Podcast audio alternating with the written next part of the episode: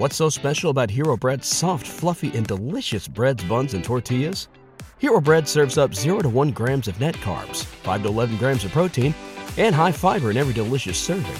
Made with natural ingredients, Hero Bread supports gut health, promotes weight management, and helps maintain blood sugar. Hero also drops other limited edition ultra low net carb goodies like rich, flaky croissants and buttery brioche slider rolls.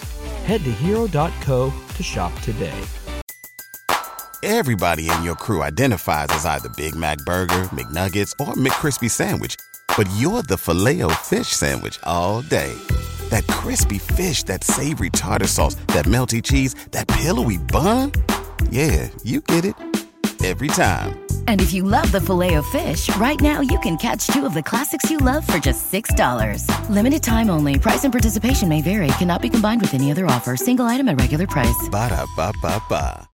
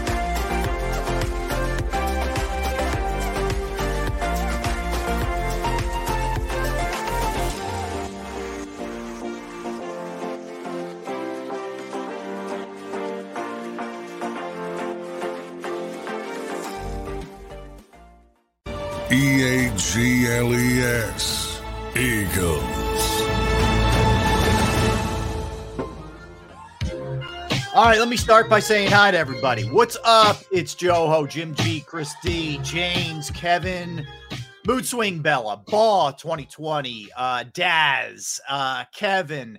Uh, keep coming. If I missed you, just jump back in line, man. I'll make sure I get to everybody. Hope you guys are doing well. Anthony, happy Friday to you. Good morning, everybody. Sports Take, Derrick Gunn, Rob Ellis, Gunnerman. How we doing?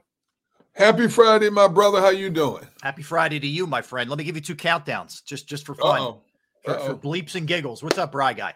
Uh, I will give you a nine hours until Game Four of the NLCS, and I will give you fifty-seven hours until the Dolphins and the Eagles on Sunday night football. Yes, Are you, uh, are you happy now? You happy? I feel better. It, it- you know what, Derrick? On after a rough Phillies outing, the countdown makes me feel a little bit better. So yeah, I'm, I'm doing good. What's up, Matthew? What's up, Philly five Okay. five nine? All right. All right. Um, uh, yeah, look, here's here's the way I look at yesterday. Okay. We're not used to seeing the Phillies offense be shut down. No. And they, you No. know, three hits ain't gonna cut it. We could talk about Kimbrel all we want. We could talk about Kerkering all we want. We could talk about, you know, some of Rob Thomson's decision making all we want. You don't swing the bat, you're gonna lose. And they lost. They, I mean, their one run came on a on a wild pitch Yeah, their, their lone Yep. run. So they got shut down yesterday, and we're not used to seeing that in this postseason. You know, it's funny. Um, as the game wore on, and it's six innings, and and and there's no score. I'm sitting there going, "This is this still plays to the Phillies' favor." You know, they're they're not afraid to play on the road. Um, and, and, and when he got the one run in the top of the seventh, I'm thinking, "That's it. This is the Phillies' game." Mhm. And even when Arizona ties it in the bottom of the seventh, I'm still thinking, "This is Phillies' game."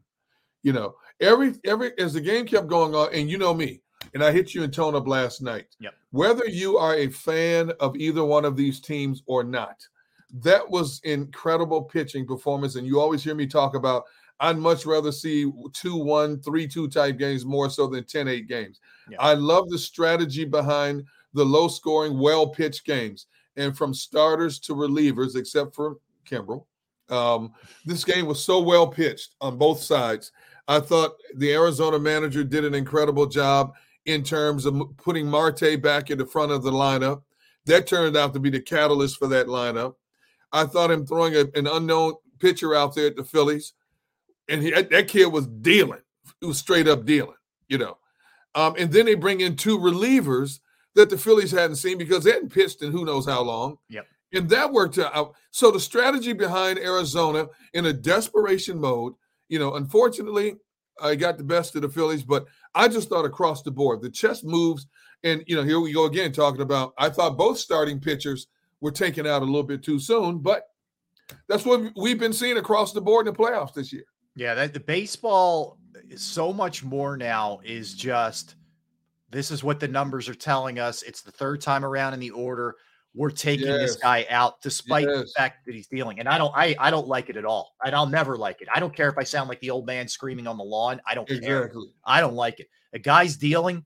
I'd rather have my hot hand out there yes. go to some guy in the bullpen that I have no idea what I'm going to be getting, you know, from. So I, I'm with you. Like I thought that's when the Phillies are going to win the game. When, when Lovullo decided to to pull uh fault in it Pfaadt in the game, however you say it, Pfaadt. Yes, Pfaadt. I'm like, Pfaadt. that's a tough name, by the way. You better be good at something if you're now. That's name. a Scrabble name right there. It is. That's a yeah, big point yeah. Scrabble. P, how about yeah? Uh, P F A A D T. That is a that's a name. Pfaadt. Pfaadt. Yes, I was saying. I think I was saying something similar, but I don't know that it was Pfaadt when some of that stuff was playing out last night. Can, but anyway, can, you imagine that kid growing up and uh, the abuse he has to take in school for, because of his last You got to be really good at something. You know, like, man, be really good, or, or a lot bigger than the rest of the kids. I agree. I agree. Um, so when he came out, I thought, okay, this is the here's the door being opened, uh, and they still couldn't capitalize on it. So look, it was frustrating. It was really frustrating, and there's some yes. decisions that need to be made here by Rob Thomson. and and and we'll hit them a little bit more later. But let, uh, let me throw bounce a couple off of you. Number one. Yep.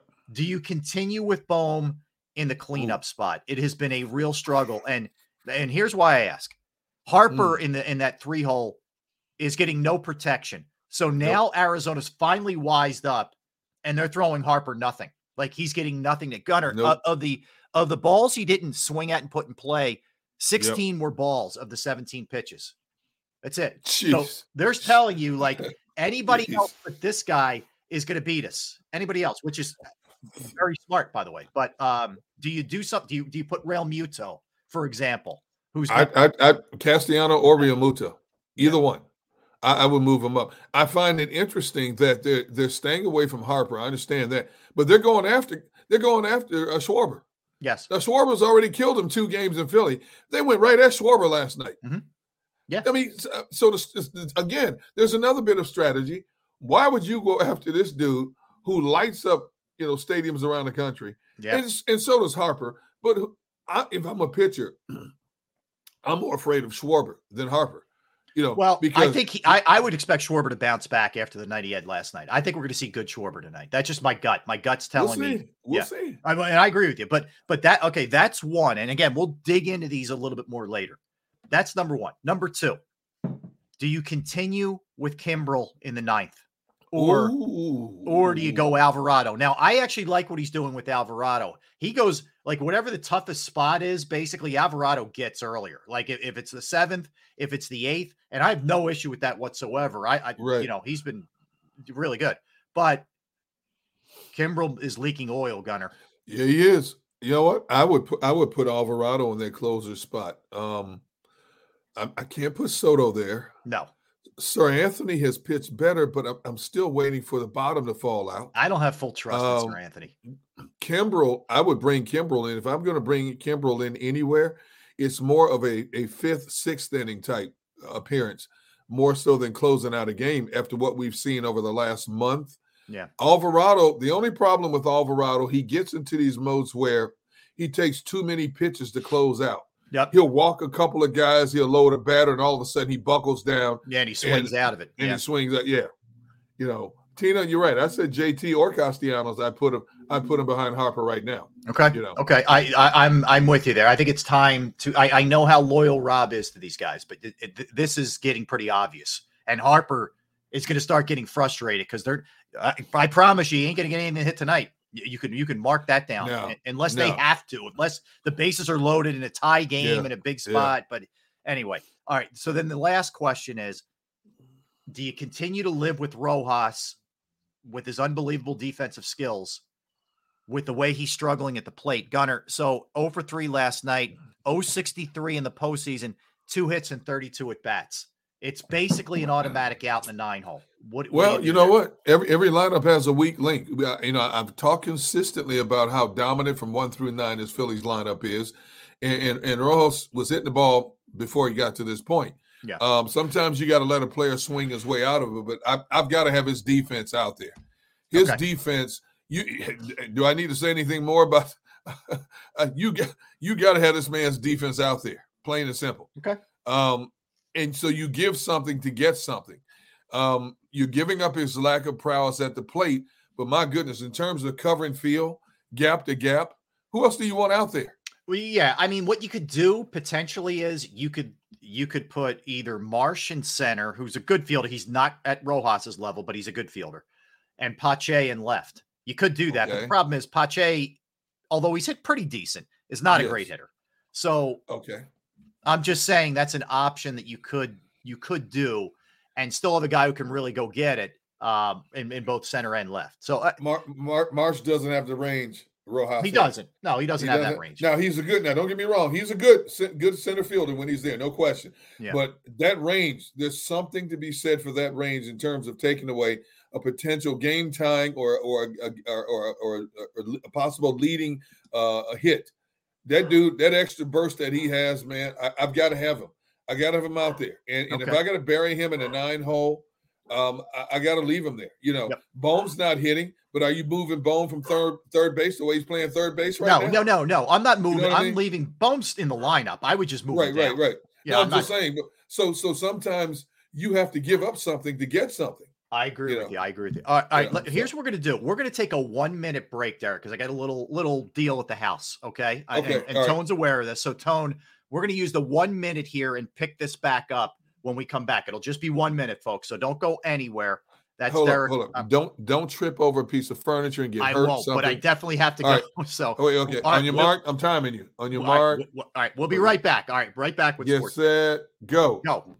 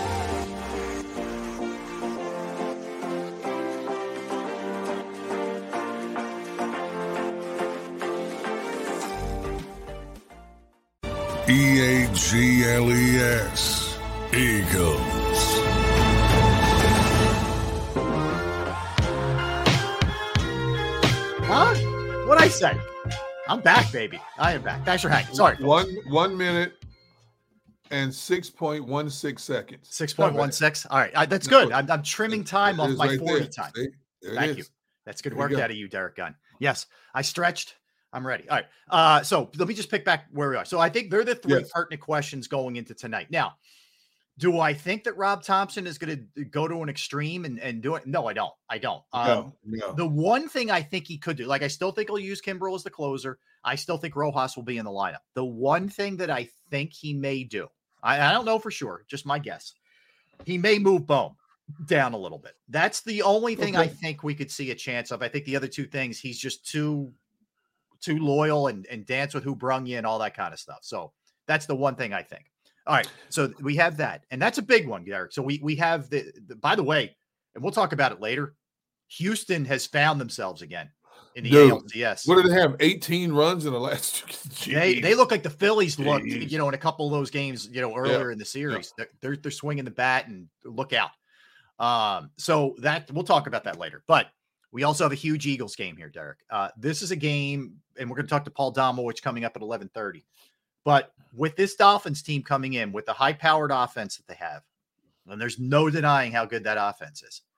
The one thing, and I, th- I want to talk about this with you and Domo uh, during our, you know, the eleven thirty segment, but in fairness, you know, I'm looking at who the who Miami's beaten.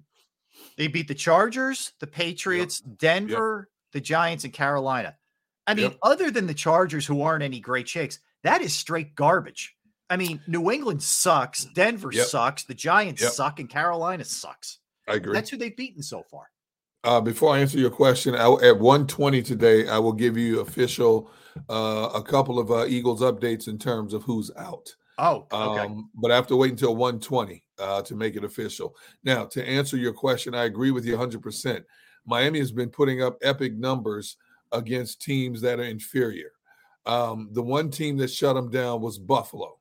So I'm, Right. I'm looking forward to seeing what Sean Desai does in terms of trying to emulate some of the things that Buffalo does. But I will say this even though the Eagles have a better defense, Mhm. their pass defense is no better than anybody else's that Miami has played. And that is a big concern for me. that is that a their fair pass way to look defense- at it. Yep. Yes, their pass defense. And and you know, again, I'm we, we keep talking about Jaylen Waddle and, Tyreek Hill, and rightfully so. But they have some other receiving pieces that are matchup nightmares. Now, they did add Chase Claypool, Yep. who has been an enigma everywhere else he's gone. But Yep. Rob, as we know, sometimes you get with the right team and you realize this is your last chance. And all of a sudden, you're with a team that's- that, that's being talked about across the league, Yeah. and you have a quarterback under center who right now is a front runner for MVP in the league. All of a sudden, you change your perspective on And, and things. Derrick, he's got no pressure on him. He's Yeah, got no, no pressure. pressure. You know, everything's on Waddle and uh and Tyreek Hill. So like he can just blend in and and slowly build up and get back to the guy that he was. Yeah, it's a good point. He's a big body. He's a good sure-handed receiver. When his head on, when he when he had his head on straight in Pittsburgh before they finally got tired of him, Hmm. I thought this kid was going to be the next really good one. A, a, a young man who was going to be consistently in the top five in receiving yards, uh, year in and year out. And then lo and behold, all of a sudden, I don't know what happened to him. He got full of himself, but you know he wore out his welcome in Pittsburgh and he wore out his welcome in Chicago real quick. Yeah. Um, you know, if if his agent can get to him, uh, a parent, a brother, sister, a close confidant, look, dude, you have all the talent in the world. This is your last chance. You know what they say? Uh, three strikes, you're out. This Mhm. is your third strike, dude, and you're down there with the with the hottest offense in the NFL right now. yeah. Yeah. and the quarterback who's the front runner for the MVP. Yep. What else do you want? They could have traded you to Carolina. They could have traded you, you know, to, to, to Houston, to Arizona. You got to go to Miami. Right. Dude, this is it for you. You better go down there and make a name for yourself. Yeah. I You agree. know- like, trust me, you don't want a real job, man. Keep doing what you're doing as long as you can, and, and make as much money as you can for as long as you can. Yeah. If this the look, if he, if the third team in, in in about a year plus span doesn't wake you up, then you're not waking up. You, you, know what I mean? So you know we'll see. But I agree with you. I mean that is a fair way to look at it. The, and and by the way, let me give you a little update from practice today. So DeVonta, Lane Johnson, Darius Slay, and Jalen Carter are all Yep. practicing. Reed good. Blankenship is not, but those guys are all practicing as we And speak. Bradley Roby is not also. Yeah, Bradley Roby, Roby is not also. You are correct. And again, uh, you've been all over this thing with the injuries. In fact, uh, directly Lane, you know, Lane Johnson texting you back saying, I'm, I'll play Sunday night yesterday. Yeah. Derrick's He looked good in practice yesterday. right, right. Uh, and that'll be 120. You'll give us, you'll give us what you're hearing here Yeah. uh, yeah. on who's going to be able to go or not because it's huge. I mean, we look here's the record disparity without Lane Johnson 66 and 30 with him, 10 and 22 without him. We know what That's that right. means. Yep. And then when you're talking about a, an offense that, that, that it, it attacks you the way that this Dolphin offense attacks you, you you need as many bodies as you can get. And right now they're down. They are down bodies. That's for sure. Well, Um, you know, uh, the next man up mentality definitely comes into play. yeah. but the next man up in this case leaves a lot to be desired, you know. But a lot of teams have to go through this, man. You, you but see with this Eagles team, which is which is uncommon with a lot of teams, where you are deficient in one area, you can make up for in so many other areas. The special teams has played well. Um, offense can score. Uh, you have a, you have a fearsome pass rush. So even though you might be depleted on the back end, there are other areas where you can make up for your deficiency. Now they didn't do it. Bless you. They you. didn't do it against the Jets. So Yeah. you've got to bounce back big time against this Miami team. You're right. Sunday night, Kelly Green uniforms, raucous Lincoln Oh, Financial going to be on Field. fire. Yeah. What else do you need? What else? I'll tell you the other thing, Derrick, which I thought was interesting, and I, I am not I don't fault this because it worked for them a couple times last year. So the because the Eagles played the last two games on turf, uh, Wednesday, Sirianni had a walkthrough. He didn't have a regular Wednesday practice like mm-hmm. most teams normally do. Mm-hmm. Um, and he he as basically he's trying to save their legs uh, yes. for the long haul and have them fresh for this for this game uh, on Sunday night. I'm fine with that. I have no issue with him doing that. I'm just saying I thought it's interesting that he did that. Uh, legs, hamstring, torso, yeah. glutes, shoulders, knees, neck. You got to at this point, man. You, this dude's this this team's like a mass unit right now. Yeah. Um, but but but the names that you mentioned a few moments ago is good because those are key components to the success of this team. I don't want to see this this Eagles offensive line going to battle this Sunday without Lane Johnson. Mm-hmm. I don't want to see a Josh Jobe replacing Darius Slay. Mm-hmm. Um, you know, I, I need Darius Slay out there. Jalen Carter, I need him to get after Tua. Um, I, with with him, Sweat, and Reddick getting after Tua, I feel a lot better about it. So I agree there. Yeah, key components. Key components. Yeah, no, no doubt. I mean, you're talking about some some First of all, you got to get a pass rush. If you're not getting a pass rush, and I understand how quickly he gets it out, but if you're not getting yes. a pass rush on Tua, it's going to be a long, long, long day for you, no matter what the situation is. Um, it would have, even if the Eagles were healthy, even if Avonte Maddox was healthy, right, right, it would be a long day for you. So you got to be able to get a pass rush. And you're right. This, this to me, Derrick, as far as defensively for the Eagles, it's about minimizing the damage. I, I you know, yes, I just, yes, you can't have Tua just, I mean, uh, Tyreek Hill, 68 yard, you know, strikes. It can't be that. Got to do the best you can to keep them in front of you. And it's not sexy, but that's what you have to do in this game. And, you know, if, as far as the defensive backs go, they're going to be playing have, real soft.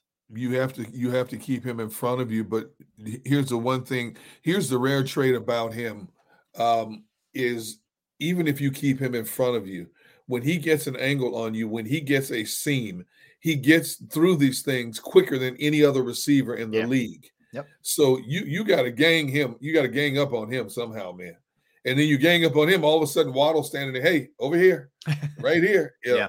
Um, yeah. It, it's it's going to be a great chess match. Fangio was here working with this team. He knows the personnel. You know, he came out earlier and said, "Hey, J- Jalen Hurts is is a real deal." He said all the complimentary things, but I guarantee you, as as good of a defensive mind as he is, there's little mental notes that he took. Oh yeah, there's, there's little, I, and, and, you know, it's such a small fraternity. You don't think he's talked to some other teams, some other coordinators, maybe even a Robert Saleh about what did you do to rattle Jalen? What did For you sure. do to throw him off the game? That, that's what you do. Yeah.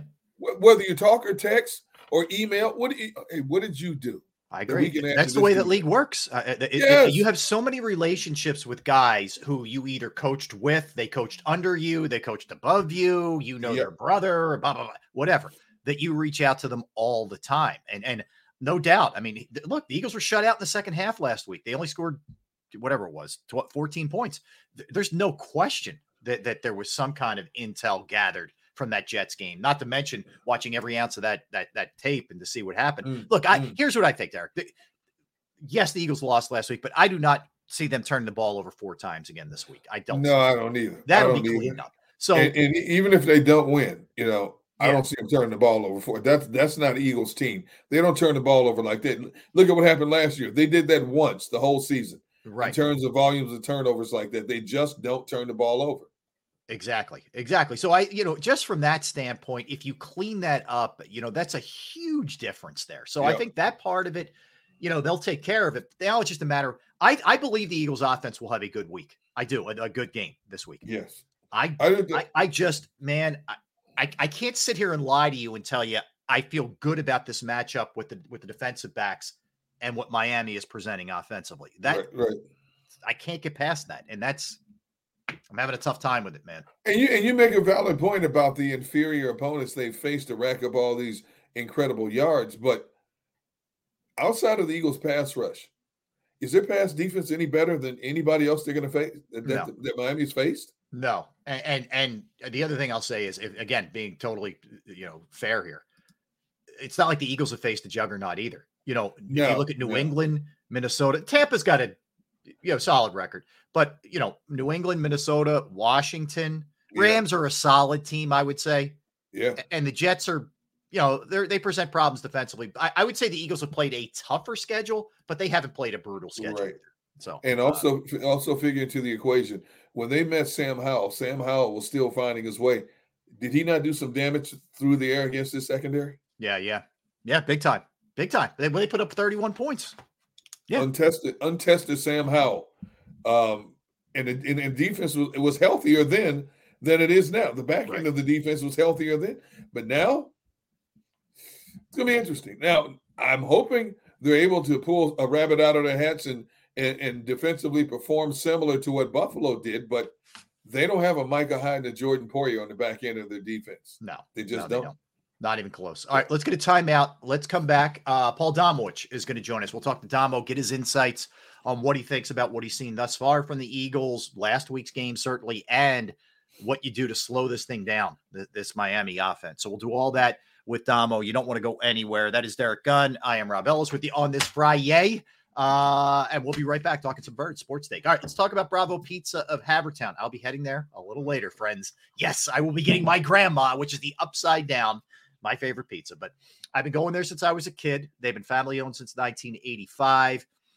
And the great thing is, it is just fresh food daily, the best 20 different styles of pizza, slices to go, specialized pizza, however you want it, they will make it. And if you're not up for pizza, okay, fresh pasta, sandwiches, wraps, wings, salads.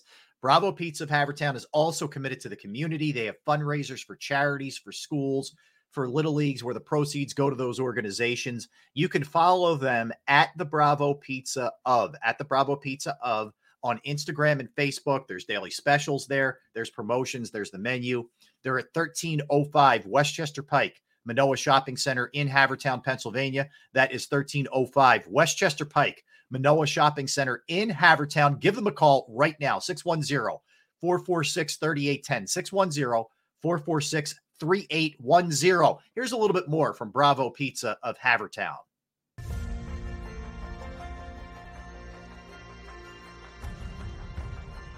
I remember getting my heart broken when they lost the Super Bowl in 2004. We're big Eagles fans. We moved to South Philly because of the Eagles. When they won, we went straight to Broad Street, and uh, everybody was going nuts over there, and it was just a, a memory that you'll never forget.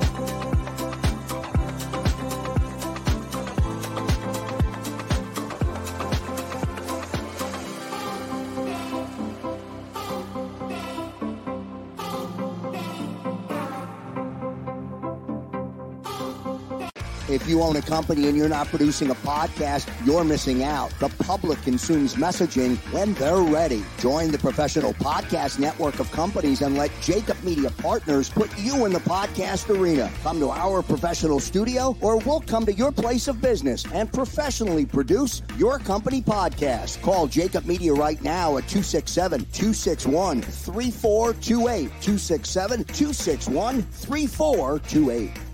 My name is Dr. Bruce Grossinger, and I'm the medical director of Philadelphia PRP and Stem Cell Institute. I'm reaching out to those who suffer from spine and joint pain. We use treatment methods that require no surgery, no scalpel, no drugs. Running, walking, or whatever your desires are. Dr. Grossinger is where you need to come. You can benefit from the same PRP and stem cell treatment as Wilbert Montgomery. Call us now at 610 222 5675.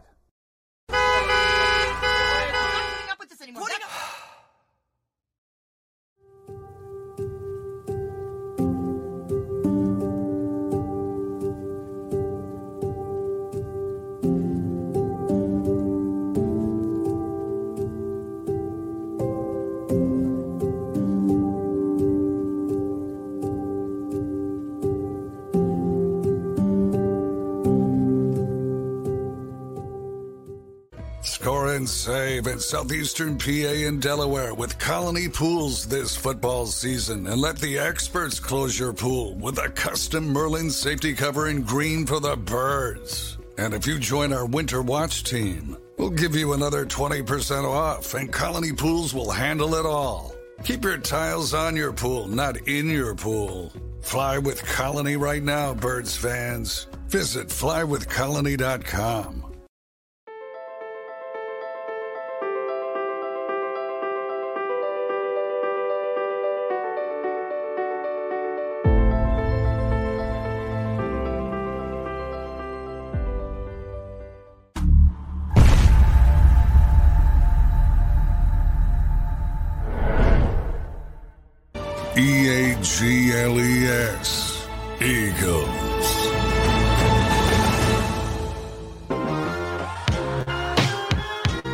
All right, we're back, everybody. Thanks for hanging out with us on this Friday. We are Sports Take.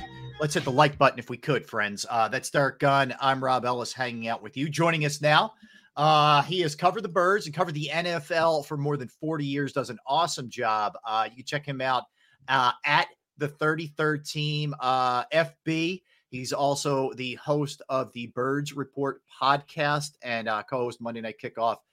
WBCB Sports uh, does a great job with everything NFL and Eagles related, even though he is semi-retired. That would be the one and only Paul Domowitch. Domo, how you doing? Domo, How you guys doing? I know you're man. playing a little hurt, Domo. I know you're you're a gamer, man. Getting over a sinus infection, but uh, I'm here uh, in in uh, full. I'm ready. I can play.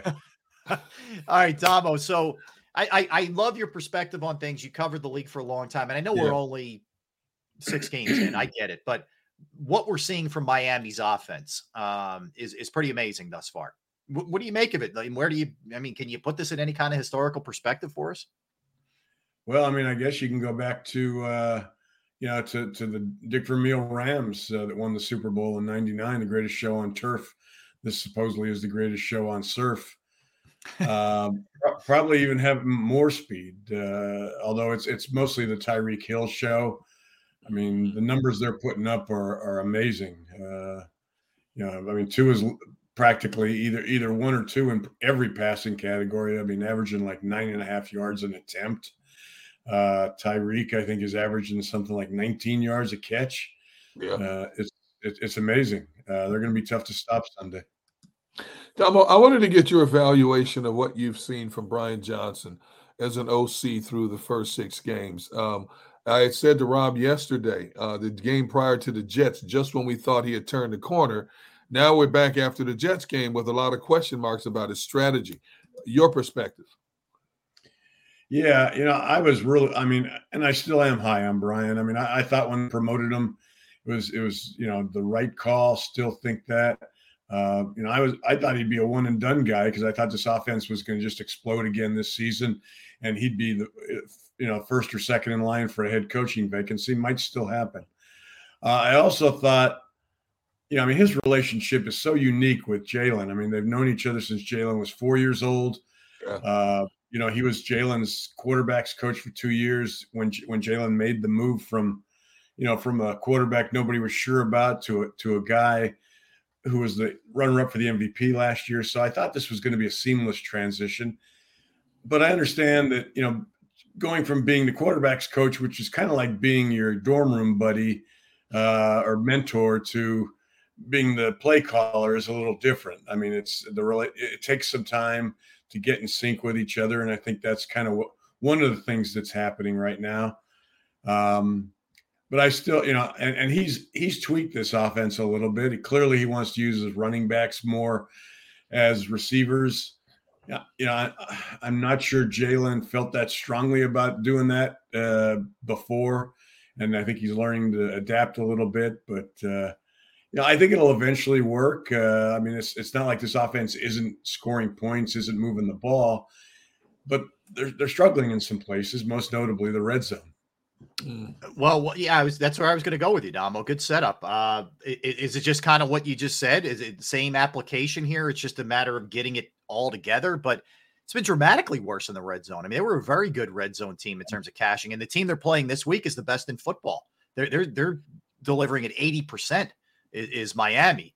How do you, Yeah. what would you like to see? to- yeah, I, the other thing, real quick, Domo, not to be all over the place with this, but we're seeing overall a lack of fades in the mm. NFL, just in general in the red zone. Not as many teams throw a fade anymore.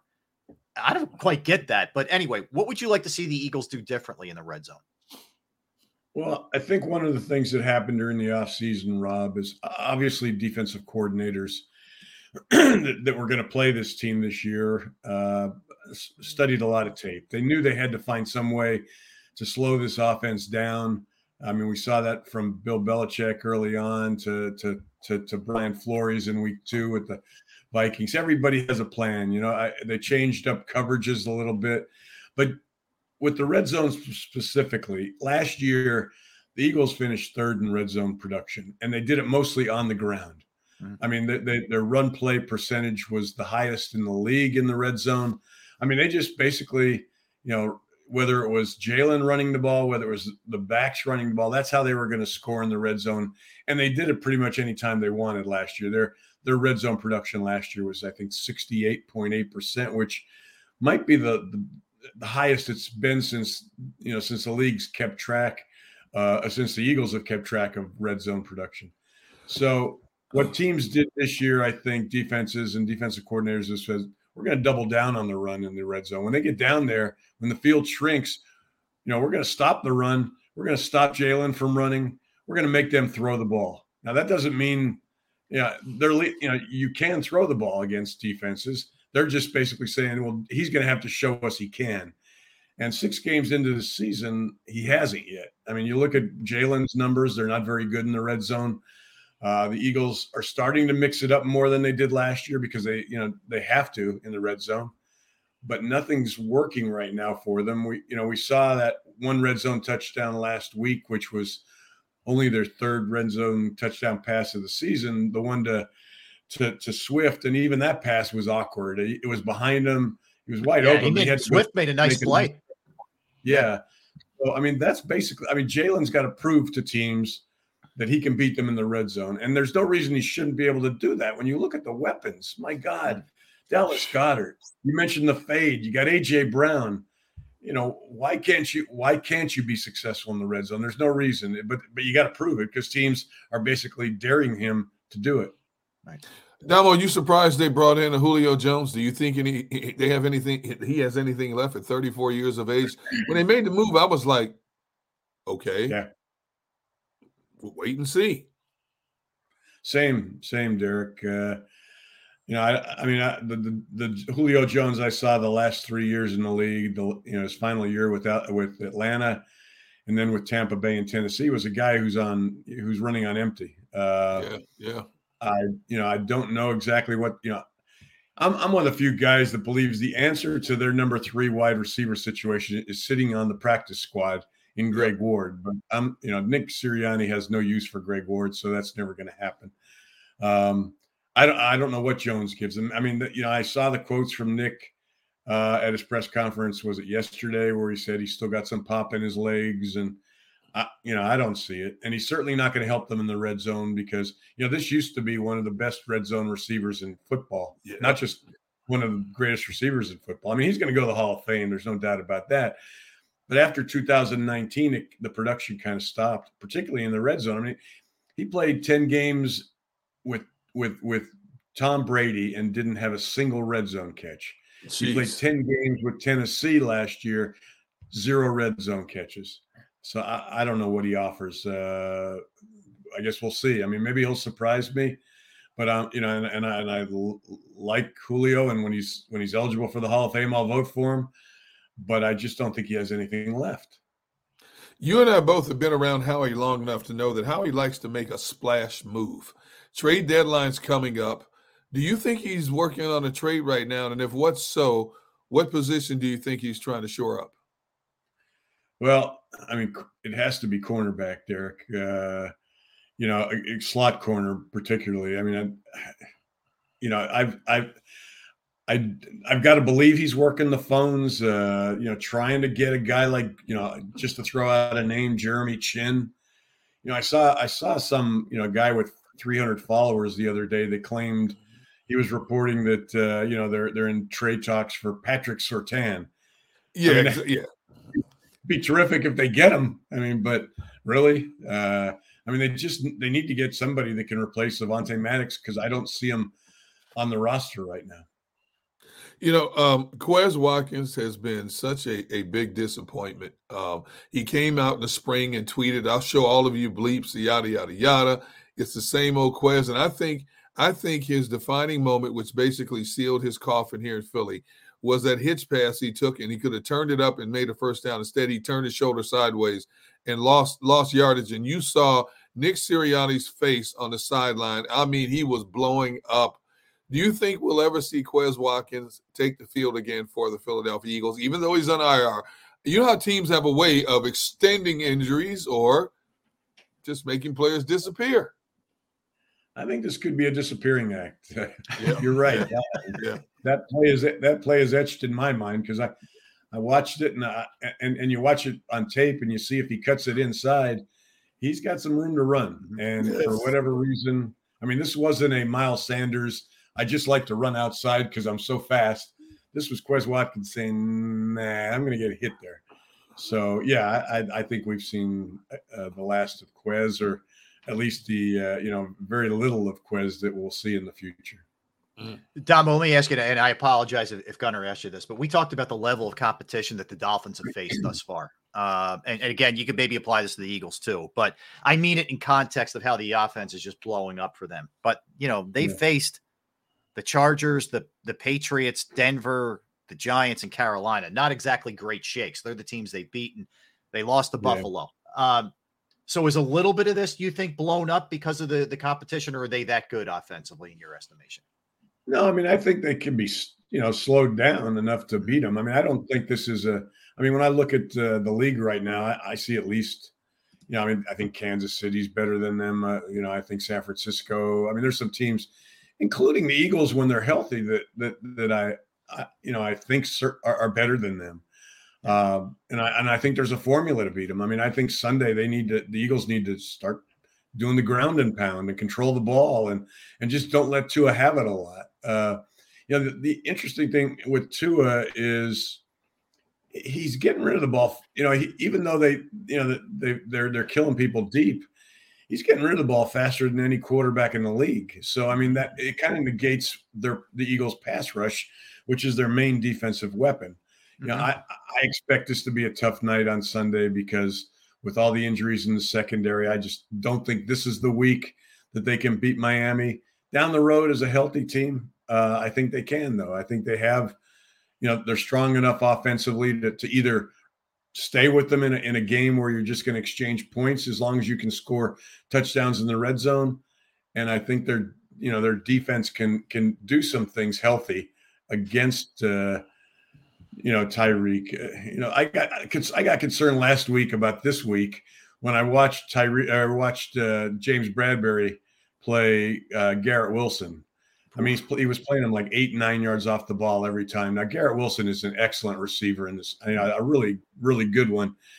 But if you're playing Garrett Wilson that deep uh, off the ball, where are you playing Tyreek? Like on I Jetro. 95? Jetro, Domo, Yeah. Jetro, my friend. yeah, it's I a little know. worrisome. That's what I can't get past, Domo. Yeah. Like I think the Eagles' offense bounces back, and I think they play well. I don't. I don't believe that you're going to Yeah. see the amount of turnovers or any of that. But I can't get past getting stops, man, and big plays potentially happening here. I know. Look, Yeah.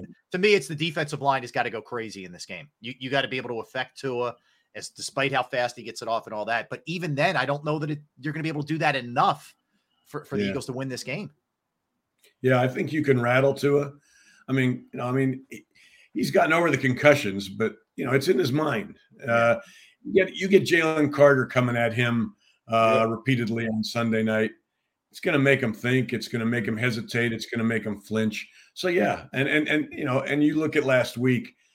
I mean, four turnovers, no takeaways. So I mean, one thing the defense has to do uh, this week is is they need to start getting turn takeaways. They haven't had any in three straight games. The first time that's happened since 2012. Wow. Wow. Domo, you you were talking about Jalen Hurts a short while ago, um, and his red zone play.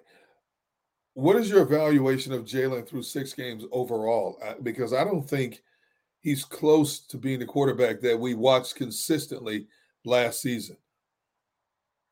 Yeah, I, I agree, Gunner. Uh, you know, and I think a lot of it has to do with what he's facing. Like I said, defensive, uh, defensive, and uh, defenses and defensive coordinators spent the offseason, tr- you know, trying to figure out a way to, to defend him, confuse him, and they've come up with a lot of them. I mean, zone coverages with man behind it that that he is slow in processing. Uh, you know, his decision making's been a little off. Uh, I mean, you saw that I thought on the last their last offensive play Sunday when he goes deep to uh, to to to to DeVonta when when you know all he needs is a, a, it was fourth and eight I believe all he needed was yeah. a first down. He's got Kenny Gainwell standing in the middle of the field wide open with no one within you know the same zip code of him, and he just ignores him or didn't see him and because he was so locked into Smith who wasn't even open. Uh, so you know it's the decision making and the processing that, that that seems to be at this point not as sharp as it was last year. Mm. Domo, on the, on the positive side of this thing, you brought up one of the names, and it looks like he'll be able to play this week, Jalen Carter. Um, you go back, you you cover Jerome. Uh, I, I, I hate throwing names like that around in, in comparison when a guy's only played six games, but I got to yeah. go off of what I've seen. I, like to me, even even better than Corey Simon and some of the other really good defensive tackles they've had over the years. He looks like that guy. I mean, he just looks like yeah. he is. I mean, he's to me, he's a top five guy in the league. Forget rookie at that position already.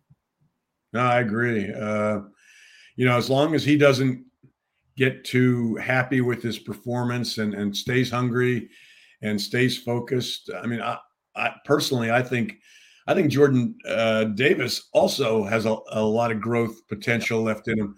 I mean, those two guys are athletic freaks. I mean, so I mean, they're going to create havoc in the middle, not just against the run, but the pa- pass. I mean, and and you talk to any quarterback in this league, and they'll tell you that the place they they hate to get pressure the most is right up the middle because you got nowhere to run. Then you know you got edge rushers that are you know you got Khalil Khalil Mack or or or Josh Sweat on the edges. I mean, you step up and avoid that at least to buy yourself an extra second or two.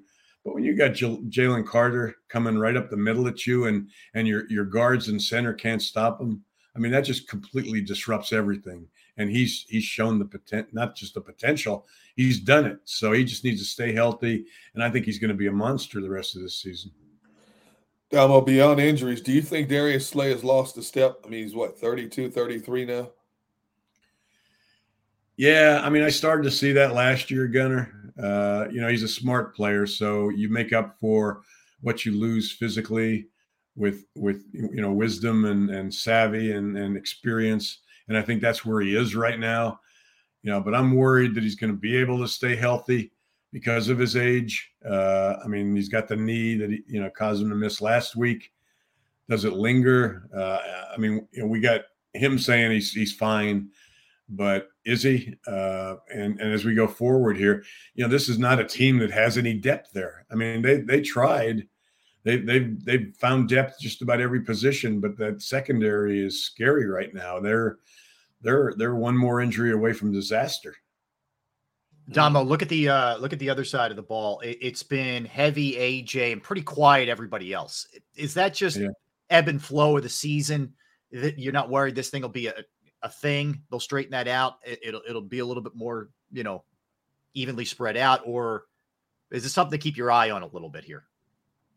Yeah, I mean it's always tough to keep two two elite wide receivers happy. I mean, look at Miami. I mean, look at look at Jaylen Waddle's numbers. Yep. I mean, they're they're you know I, I'm I'm wondering is is is he in the locker room? Is he bitching and moaning? I don't know. Uh, maybe he's saying this is great. We're winning, and that's all that matters. You know, DeVonta Smith is a, uh, team player, so I don't think it's you know, and, he, and his relationship with Jalen is is is is good. So I would think you know he's he's on the same page.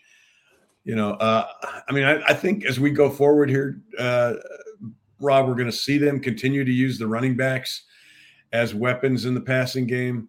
It has to be better though than it is. I mean, right now they're throwing a lot to, to, to D'Andre Swift, but he's averaging like five yards a catch. I mean, that's useless. That's not what you want. You know, I mean, you look at what he did in Detroit as a receiver; it was nearly eight yards a catch That's what you need from him, and and I don't know why that's not happening when you've got when you've got those receivers on the outside, when you've got Goedert. I mean, that's kind of where Brian Johnson needs to figure out how to maximize all of these guys because he's got more weapons than than God right now. I mean, there's there's no reason this deep, this offense shouldn't be as potent as Miami's. Domo, why can't this team run a screen worth a darn? They can't run a screenplay. It's the, it's the most unexplainable thing I've ever seen. When you look at so many teams that run a screen so effortlessly, so fluidly, this team can't get the screen game right. Absolutely. I mean, and you saw it last year, Derrick, for the first half of the season. It was one of their best weapons, uh, particularly yeah. Goedert. Uh, I think I in my column this week for JAKIB Sports, I, I you know had got the numbers, Goedert's numbers for the first six games. It's like he had 11 catches for 200 some yards, I think, uh, or 100 some yards. This year, I mean, it's like five for 31. I mean, he's he's just not. Nobody's been been effective uh, in the screen, and I don't know why. I mean, you've got a line that has shown that it can it can excel in the screen game you know, you've got Jacob, uh, you've got Jason Kelce, who, you know, he he, he nothing he he does better than than getting outside and, and leading those things.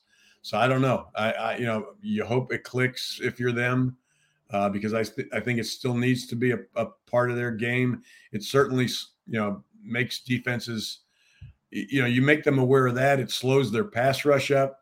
It makes them uh, double think about how how they cover people deep. Uh, but why it's not working, I'm befuddled right now. I hope they have had the answer because I don't. Domo, 66 and 30 with Lane Johnson, uh, without him 10 and 22. Have you ever seen a disparity like that? And he's not even the blindside guy for a righty. I mean, what a difference. And it looks like he's going to go. Gunner's reporting he's going to go. But man, what a difference he makes with this team. Yeah. Yeah. I mean, uh, you know, I kind of figured he would go. He's clearly not 100%. I hope, you know, for his sake, he doesn't aggravate it again, um, which is always possible with a, with a high ankle. Um, but yeah, I mean, he's just, I mean, he's all, he's another guy that's going into the Hall of Fame. You know, I don't think it matters anymore in this league, right side, left side, because you have so many edge rushers, elite edge rushers, mm. that you're facing uh, as good a guy on the right side as you are on the left. So, um, you know, I, I last week shocked me because I thought, you know, J- Jack Driscoll, Driscoll isn't a Pro Bowler, but he's been a competent backup that I thought would do better than he did last year. I don't know if it was the lack of snaps he's been getting in practice or what, but uh, they took advantage of him to no end. I mean, so getting getting Lane back is going to be big this week. Domo, how do you see this game playing itself out?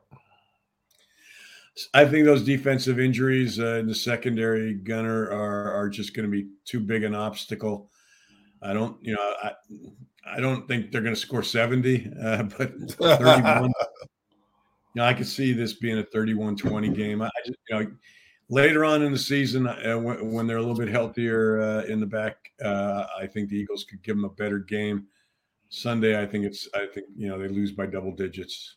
Ooh, Domo. Last Ooh. one for me. Do you see a trade coming here? We're, we're, we're you were now 11 days from the trade deadline, uh, and there appears to be a crying need here on the back end, like we've been talking about throughout with with your interview. Do you think there's a move coming from Howie? I think at least one. Yeah, I think uh, Howie knows the the. I mean, you, you you you can't look beyond one season as far as how good you're going to be. Uh, I mean, he's he's had a plan. He thinks he can keep this team with the window of op- Super Bowl opportunity open for a few years, but you never know that. Jason Kelce's probably retiring after this year. You don't know what what happens after that. You're going to have AJ Brown and and and and Smith. Can you keep them for how many more years? So yeah, I think they make at least one move to solidify that secondary and maybe two. All right, Domo. Okay. Listen, keep All up right. the good work. Check out Domo, jakibsports.com. Uh, all over the place, really. Uh, I, I, I don't buy the retirement thing, Domo. I'm not buying it, man. I see you doing too much stuff. What's, no, what's happening no. here? He I thought we were going to be out fishing somewhere. What's going on? My wife isn't buying it either, and she's not happy. So uh, this might blame, be the last season. You know what I do? When, when in doubt, blame Gunner. Just just somehow blame Derrick Gunn. This, Domo, think think about this, Domo. Yes. You're not digging ditches, you're not washing windows, and there's nothing wrong with those jobs. You get to talk football and write about football, man. You can do this until you're in your 70s. It beats work. Exactly. There you go. Exactly. exactly. right. All right, Domo, feel better, man. Uh, I appreciate yeah, man. Take care, bro. For a couple minutes. Take care. All right. Take care, guys. Take care. All right. That is Paul Domowitch. And again, you can follow Domo on Twitter at PDomo, but great stuff at JAKIB Sports as well as uh, the 33rd team, FB, et cetera, all over the place. Paul Domowitch. Yeah. Derrick, we'll, we'll give our final, we'll give our predictions, how the game's going to play out. Tone's going to jump on like we always do at the end of the show on Friday and all those kind of things. But uh, I, I kind of been telling you during the week, I am I'm concerned about this one. I I uh I'm very concerned about the secondary here in this game. As explosive as Miami is, they were held to 24 points and won a game. They were held to 20 points and lost a game. Yep. So there is a way to slow them down. Do the Eagles have enough personnel wise? Darius Slay is playing with the knee issue. And you know, there are a couple of other guys. You don't have Avonte Maddox, you know, helping in the slot there's a couple of guys in the back end that are very iffy right now, and I'll give you a little bit more later on in about oh, an hour and 23 minutes from now. Okay. Okay. Um, uh, yeah, I, I, got major concerns. All yeah. right. All right, we'll talk about it. Uh, we will further talk about it. That is for sure. We'll have our NFL segment, Derrick. We'll we'll jump into last night's game with the Jaguars and the Saints. We'll preview the best games on the card for Week Seven, and we're going to do, I'm excited about this one. Our wide receiver power rankings. Oh, geez. Where does oh, AJ geez. Brown rank? We will, we will oh, get geez. into that. Yes, we will do the, uh, do that as well. Get into a bunch of other stuff. We'll update you on a couple key injuries around the NFL. Uh, also, and again, at 120, Gunner's going to have a key update, uh, Eagles injury wise, too. So we will do that also. He's Derrick Gunn. I am Rob Ellis. Appreciate you guys hanging with us. We are Sports Take. All right, let me tell you about Jim Murray and Principal Financial Group because knowing who to trust with your finances, scary, scary stuff, right? I can tell you from personal experience that I trust Jim Murray and Principal Financial Group, whether it's retirement planning, 401k review, insurance review, you might have a small business and you need help with your employee benefits. That's another resource that Jim can help you with. Personally, I've entrusted my IRA, my 401k rollover with Jim, and I couldn't be any happier. You will be too. Give him a call, 610 996 4751. 610 996 4751. Or email him, Murray, M U R R A Y, dot Jim at principal.com. That's Murray dot Jim at principal.com. Go to get your game on. Go for the beers. Go for the cheers. Go for the hit and the hits. Go for the stakes and the stakes. Go to get your parlay on Go to get your party on. Go for the scene. Go for the screens. Go for the gallery. Go for the win. Go to Ocean. Visit theoceanac.com to plan your visit. At Pond Lehocky, we've recovered billions of dollars for our clients, and we're confident we can do the same for you. With over 250 years of combined courtroom experience, we've helped over 100,000 injured clients obtain some of the largest settlements in Pennsylvania. One conversation is all it takes to help you and your family get back on track. If you've been injured in an accident, give Pond Lee Lehocky a call.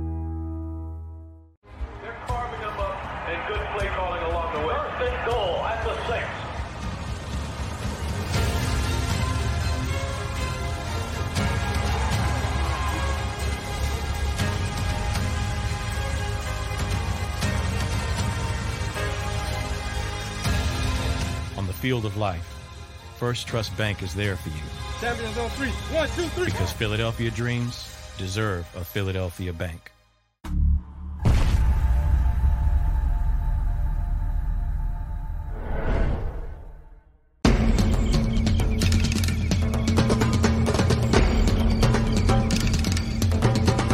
Staffing is not easy, but that's what we do every day, all day. The key to our success is storytelling, asking the right questions to find the right people. Hi, I'm Gary Kane, president of Kane Partners. We want to be your staffing partner.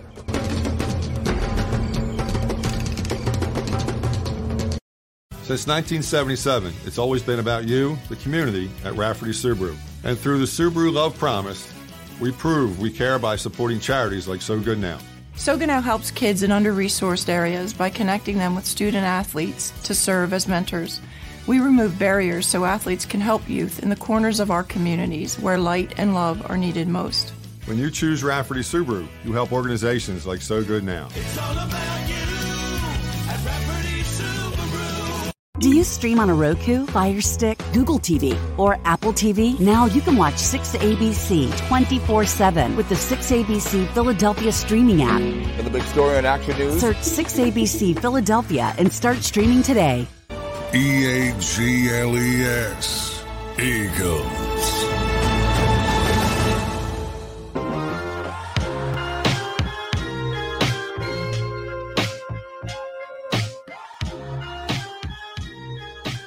Whoa, I'm back by myself. Rob Ellis must have uh, taken off again. We welcome you back to this Friday edition of Sports Take. I'm Derrick Gunn along with Rob Ellis. You guys just had a chance to hear from uh, Paul Domowitch, who does a great job writing uh, as well. Um, and of course, we were talking about the Eagles matching up against this potent Miami team. And, you know, uh, nobody's going to sit here and say the Eagles can't win this game because they do have deficiencies. That's understandable. But, you know, I, I like the fact that the Eagles are playing this game in their backyard.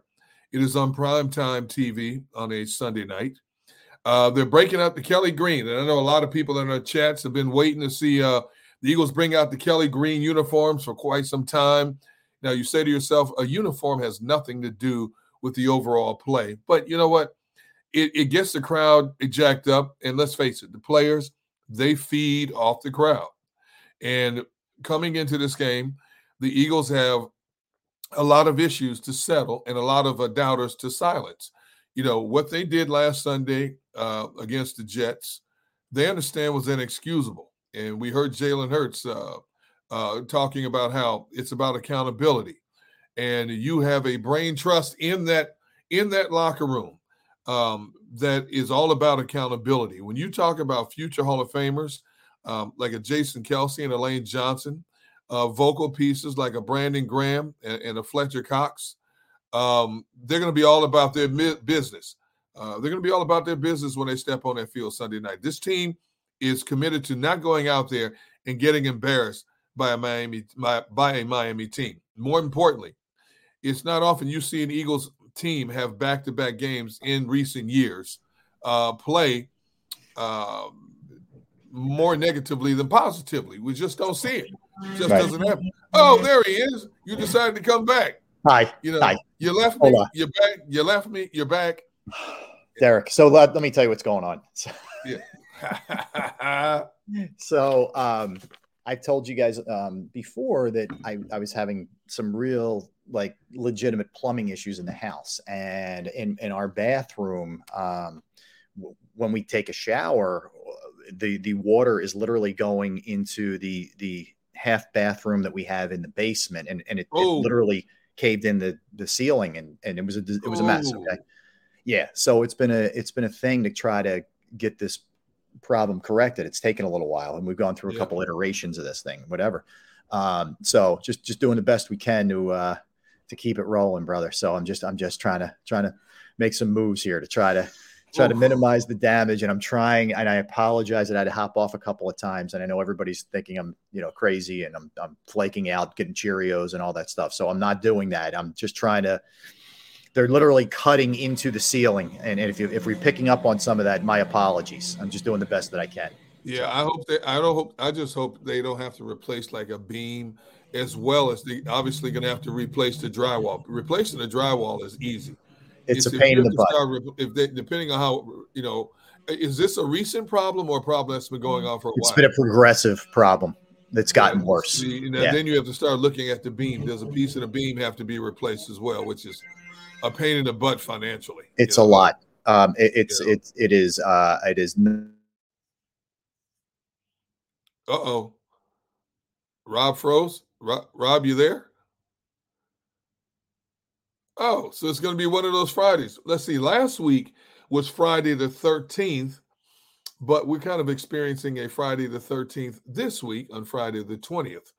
Um, hey, Rob, hang in there, man. I know what it's like, bro, because my house is like a zoo and people are in and out of my house all the time. Workers are around the house all the time. I know how bad it can be, man. So Yeah. hang in there, man, with the Wi Fi, the plumber, Be all all right. good stuff. we'll be okay Yeah. Um, all right. So, um, so real quick here, where we where we were, uh, just to pick it up. Let, let's let's keep. Oop, oop. Rob, you, you froze again, brother. Okay. All right. Well, we'll, we'll see what we can do with uh with Rob. But when we talk about this Eagles team, I think first and foremost, it, it has to start with Jalen.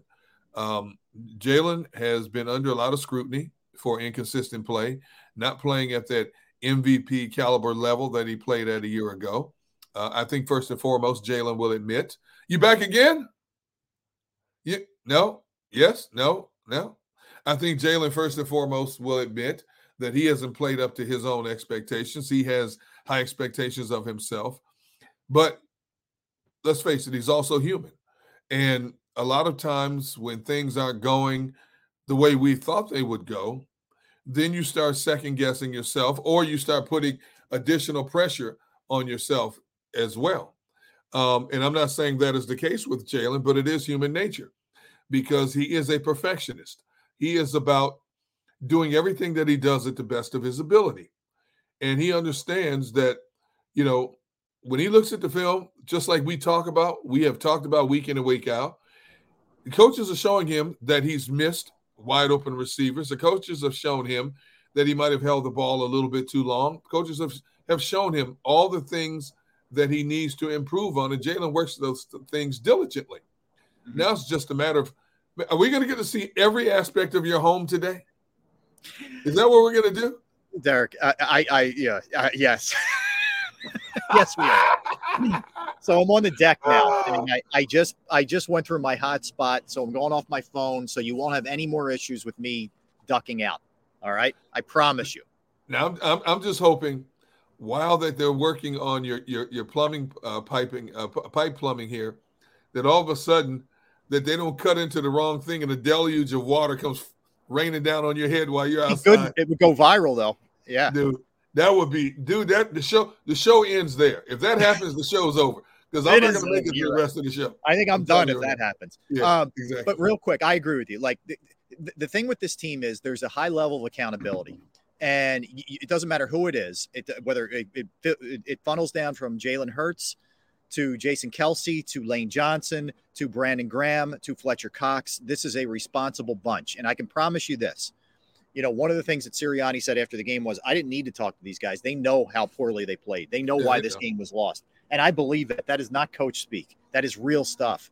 And when you hear him say something like that, that tells me that there's a there's a lot of responsibility that's going to be taken. Like I, I am a, I'm, I'm a full belief with this game is we will not see them be sloppy. We will not see them eh, turn the ball over and do things that are self-inflicting. What I wonder about is it's just the talent thing with the defensive backfield against the receivers they're going to have to go against. I think that's simply what it may come down to. Like in my opinion, I think the offensive line will get to Tua you know, a, a good amount of times. I think four or five times, but that may not even be enough. Ooh, That's you the think problem. you think so? For a guy who's I only do. been sacked six times, you think they're going to get to him with that kind of frequency? Now, Yes. he's about as he's about as mobile as anybody they faced this year.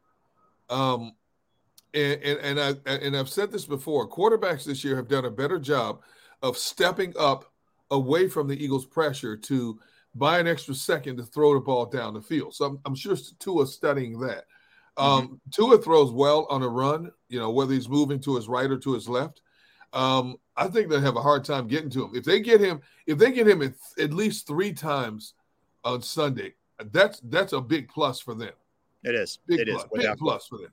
Yep, no doubt. Uh, I hear you because he does get rid of the ball quickly, and he's only been sacked six times this season. That that is so so valid. Um, NFC East Gunner. So the Cowboys are off. Uh, they come off a they have the bye week coming off a win last uh, Monday night against the Chargers. You know, it's been kind of an up and down year for them. That's for sure. When you look at it so far, uh, they got a win they needed big time uh, on Sunday night, but it really wasn't I, I, the most clean game that they've played either. Um, so I, I would say this: they're I'm not overly impressed with them uh, right now as we sit here, and, and they've kind of moved down a notch for me. Like, I still think the three best teams in football, and in the order I would go in, is the 49ers, the Eagles, and the Lions. And the Lions have a tough matchup, which we'll get to in a second with the Ravens, but it, it's not you know, all that impressive um, for sure. So, um, I, I would say this about the Cowboys. I think there's a lot of questions with the head coach. I think there's questions with the quarterback right now. Um, you know, and just kind of generally, I think there's a lot of talent, but there's also uh, there's it's a very combustible bunch. Like Micah Parsons is combustible. There's Yeah. a, Jerry's combustible. There's a lot of different ways that this thing could go. That's for sure. And I think Micah is also a little thin skinned. He he's he's more than ready, ready, willing, and able to get on Yeah. social media and retaliate to anybody who speaks negatively about him or his quarterback, as he did last week when Yeah. people were talking about Dak before they won that game against the Chargers. Um, I think that I think that that team is is a bunch of loose cannons in a lot of ways. Um, I, I I think a, a guy like a Stephon Gilmore should be leaned upon even more so for leadership. Not saying that he's not, because obviously we, we don't know what's going on down there in Dallas. Right. But I think he should be able, to, you know, his presence alone um, and what he has done in this game, highly decorated and so on and so forth, should carry a lot of weight within the uh, organization. Um, I just don't like the way this te- Dallas team was constructed. You, you- McCarthy calling the plays. Dak is not the Dak. You know what, Rob? And, and, you know he he was more mobile against the Chargers than he was at, at any any other time this season. But I do believe that ankle injury that he had, that devastating ankle injury he had a couple of years ago, has taken some of that mobility from him. Great. Because when you watch him float out, he's not as fluid um, as he used to be when he gets out of the pocket, and he doesn't run as much as he did in the past. He floats out and tries to wait for somebody to get open, and I'm sure that's him more so trying to protect his body. But when I watch him, even jogging and, and trying to run, it's not as fluid as it used to be, and I wonder if it's there's limitation with that with that uh, that ankle that he had repaired when he had that injury. I agree with you. I think that's a that's a good point. That's a good observation, Derrick, for sure. Um, you know, staying with it, staying with the NFC East for a minute. You got the Commanders and the Giants. Not an exciting game. You care because they're in the Eagles division, but you know, three and three Washington, one and five New York. Um, you know, it's it's just been an awful start for the Giants for sure. They're, they're they've lost another offensive lineman this week. Um, and then you have Washington, who, to their credit, bounced back nicely last week against the Falcons. This game's in New York. Washington's a two and a half point favorite. Looks like Daniel Jones will be able to go. Uh, what do you think in that one? Uh, Washington will go to four and three. I think Washington's defensive front against that passed up Giants offensive line is going to be the death of the Giants. They're going to have to rely on Saquon heavily, um, you know, just like they did against uh, Buffalo. And them relying on Saquon almost helped them win that game, even with uh, Tyrod Taylor back there. Um, but I just think this Giants team is a snake bitten team this year. And you got to blame that on the front office for not addressing certain issues like a better caliber of wide receiver, uh, more more um, more money into the offensive line uh, this offseason, and, and now it's starting to show. They don't have a legitimate breakaway threat. Although I will say it again, that, that kid Jalin Hyatt, that wide receiver, eventually he's going to get it right. Yeah. Um, and eventually they're going to find a way to utilize him more. His speed, his speed is a game changing type speed. His ability to get separation separation is is game changing. They just haven't found a way to consistently get him the ball. I like Saquon him. back, yeah, you know, Saquon back there gives them more of a fighting chance. I just don't think they have enough of pieces to the equation to get past Washington. I agree with you. I mean, I, I, I it, it tells you that Vegas isn't a big believer in Washington either. That the line is this this close, and, and it's a desperate game for the Giants and all those kind of things. Uh, but I like Washington in this game. I think I think Washington's got some skill. Um, I don't know that they're a I don't think they're a playoff team by any stretch, but I think they're a team that's got enough skill. Uh, you know where they should be able to uh, to win a game like this. Like if you want to show me you're for real, win this game against the banged up Giants team, even if it even though it's in New Yeah. York. Uh, if you want to believe in them. A um, couple other uh, good games here this week. Um, mentioned the Lions and the Ravens. This one, this one's going to be good. This is in Baltimore. Baltimore's minus three. The Lions have played very good football uh, this season in general, and shown you that they're they're they're the real deal. I, I, I still are. Are you with me with the Ravens? I don't know that I'm fully sold on them right now. I'm still I'm not. kind of. I'm not. I need to see more here from the Ravens because I watched them play a couple of times this year, and I have not been impressed. And I'm still not 100% sold on Lamar Jackson as a passer and as a decision maker. You know, he still relies on that athleticism a lot. Yeah. Um, I, I really haven't seen significant improvement in his overall uh, dynamics of, of, a pocket presence and throwing the football. He has a strong arm. Um, and, and, you know, he makes defenses respect him because of his ability to take off and, and chew them up. But I still am I'm still waiting to see more consistency, more dominance from a Baltimore team that has the pieces to be a dominant team. But because they haven't shown it yet, I don't know what Baltimore is to, to believe it or not. And if yeah. they fall behind Detroit, they can kiss it goodbye. You know, they've got to stay on Detroit's heel uh, or try to stay ahead of, of Detroit as much as they can for them to have a fighting chance to beat this red hot Lions team. Yeah, and and Jared Goff is is 13 and 4 in his last 17 as a starter. Um, they're getting Jim yeah, they're getting Jahmyr Gibbs back. You know, David Montgomery was a great signing for them. We know Absolutely. what Amon-Ra St. Brown is. The, the, the, guy is legit. Now you throw, uh, you know, Jameson Williams in there into that mix. And Gunner, they struck it with the tight end, the kid they took LaPorta out of Iowa. So, yep. you know, you there's a lot of weapons at, at Goff's disposal, not to mention the fact that their defense and they create a lot of turnovers and, you know, Hutchinson's the real deal. Yeah, um, yeah you know, but it is in Baltimore, uh, and that needs to be taken into account. I think we'll find out Absolutely. a little bit about Detroit now, going on the road against a pretty good team. We'll, we'll have a better handle of what they are at this point. Yeah, you, you, get them out of the dome, you get them in the elements, uh, you get them on a natural surf surface compared to playing on that carpet uh, in Detroit. Um, all of those things can factor into um, their success or failure. Um, and, and, I think this is a good good road test for Detroit. Yeah. Um, but the way they're playing right now with the weapons they have, and they're getting they're getting Jahmyr back as well, to compliment Montgomery in the backfield. Um, man, uh, I would love to see. I would love to see this game. You know, if, that's if, a nice I, one-two punch. Yeah, yeah. If I, if if I was to force myself to go to a game, I would love to be at the fifty-yard line to watch this game uh, uh play. Oh yeah, that, that's going to be a fun one. And and look, the good thing is, um, you know, with the Eagles playing on on Sunday night, that's a one o'clock game. Yep. So, so maybe maybe one of the networks will show you that one in this region. You know, hopefully. Would, I mean, you would think proximity with Baltimore, yep. we'd get that yep. one. Absolutely. You know, you would think if somebody's if somebody's using their head. Um, all right, beyond that, Steelers Rams, solid game. Um, you know, you're talking about a three and two and a three and three right now. That game is in LA. Um, and you know, Los Angeles certainly is starting to, you know, they have they have weapons. We know that much at least. Uh, the Rams are a three point favorite. Pittsburgh three and two. You know, I don't know. Pittsburgh feels a little underwhelming to me so far this year. Yeah, I, I couldn't agree with you more. But but the thing that you know, Aaron Donald hasn't been as dominant as we're accustomed to Aaron Donald being. Yeah. Um, and it's the Steelers defense giving up almost 390 yards a game. That's mm-hmm. not the Steelers defense that you're yeah. used to seeing. So nope the, the Rams have been relying on young, unknown commodities, as we got to see when they played the, the Eagles. Um, they, they, do have this one at home. Aaron Donald's due for a breakout game, but somehow, some way, the Steelers sit at three and two, and they're finding ways to win. You know, Kenny Pickett has not taken his game to that next level like I thought he would, but he'll make a big throw when he has to the defense will get a significant turnover when they have to. Um, you know, TJ Watt has to be lights out. He's got to be all up in Matthew Stafford's jersey for this for this team to have have a chance fighting chance to win. You know, mm-hmm. Pittsburgh's not going to score 28, 30 points. They're going to try to grind it out against you and beat you in a low scoring affair like 2017, 17, 13, something like that.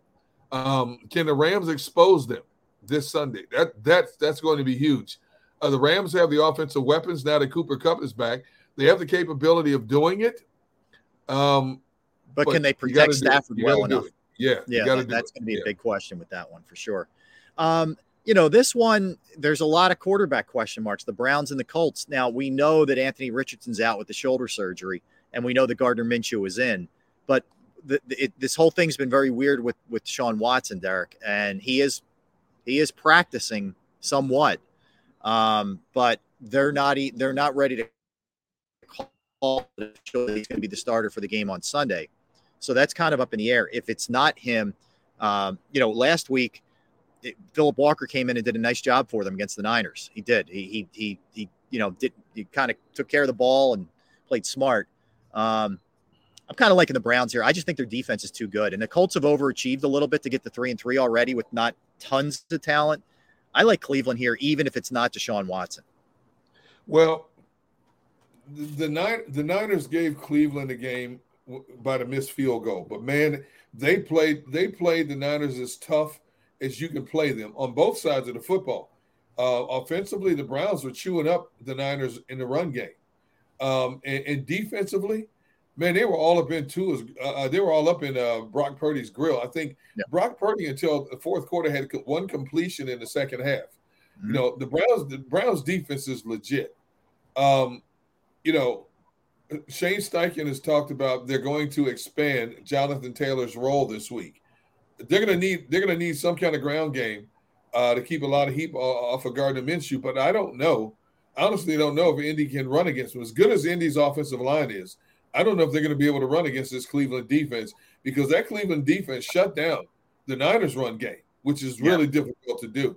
Um, so based on Cleveland's defense alone, um, I, I, like Cleveland, even even though the game's in Indy. I like Cleveland in this game. I'm with you. And, look, I give Zack Moss a lot of credit. While Taylor's been banged yes, up and out, yes. he's done a nice job for them. Um, you know, he's averaging almost five yards per carry too. Mm-hmm. But you do wonder how much more they're going to start incorporating Taylor into this thing now, and can they? Can they try to pound them on the ground? I, I look. I think that Cleveland defense is not being talked about enough. They are nasty. Um, so yeah, but I'm I'm with you. I think this is ultimately a clear. I just don't think the Colts are going to have enough. It doesn't matter where it no, is.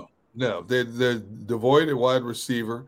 Uh, Sean, Shane Steichen has done an incredible job with what he's had up to this point. Um, when you're when you're paying the kind of money that the coach shelled out for Jonathan Taylor, you want him on the field sooner rather than later. Yeah, he's had more than enough time now to get himself ready. Um, and I think this is his breakout game this year. Breakout, I mean, in terms of being more featured in the offense, not so much in terms of yardage racked up. I just think in terms of of, of Gardner Minshew looking for him, Shane Steichen calling plays for him, whether it's running the ball or catching it out of the backfield. I think this is his coming out game for 2023. And even with that said, I don't think that's going to be nearly enough to uh, to do a lot of damage against this Cleveland defense. Agreed. All right. Uh, beyond that, another good game is the Chargers and the Chiefs. I mean, I don't know, relatively good. It's not a, like a great card in game in Week Seven, but Chargers need a win. Um, you know, and we've said that before. But traveling to Kansas City is not exactly the way you want to be doing this thing. Um, they lost last week to the uh, to the Cowboys at, home. They're just a team you can't put an ounce of faith into. The Chargers team. Uh, the game's in Kansas City. It's a 425 KC's minus five and a half. Derrick, they've won five straight since they lost that that season opener. Um, Kansas City's passing game has has been subpar to this point. Yet they have found a way to win five in a row.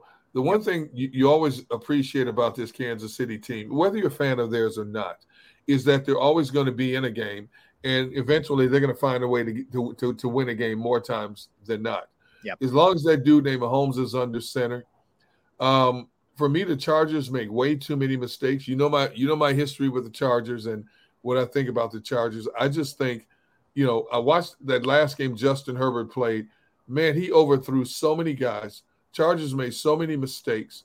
I think they're going into Kansas City and they're coming out with an L, and and, and the Chiefs go to six and one. You know, they're getting Mecole Hardman back. He's going to help. The good thing about it is he doesn't have to take a lot of time to get it re, uh, uh, uh, acclimated to this offense. He knows it inside and out, and I think he's going to help stretch out uh, the passing game woes and make the passing game a little bit more f- efficient and open up a lot more for Travis Kelce in the middle of the field.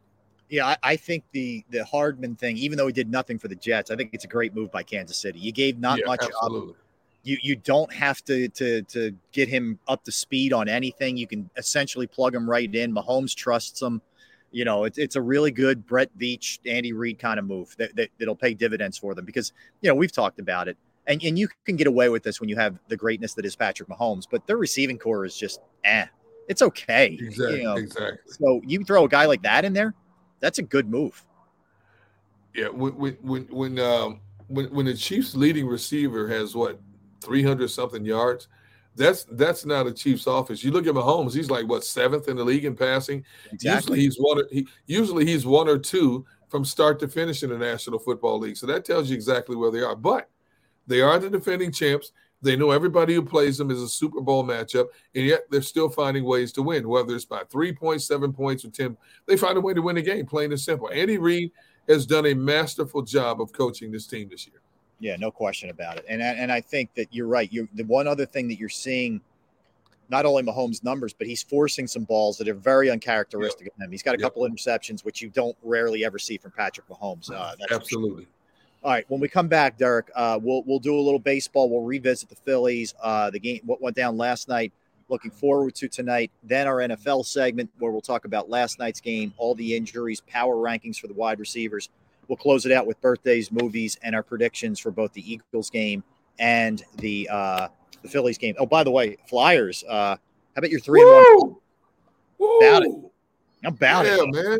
Great you know start. what? I hope, I hope we can last, man. But uh, you know, you you know they're gonna hit the wall eventually. But right now, John Tortorella has that team playing, man. I, I like this, and of course, there's so much focus on the Phillies and the Eagles, and rightfully so. Flyers are taking a back seat, but Flyers, if they keep playing like this, is a nice alternative. Yeah, interesting, you right? know, yeah, interesting. A nice alternative. Yeah. Uh, if, you- if, if you just want to get away from football and baseball for a bit.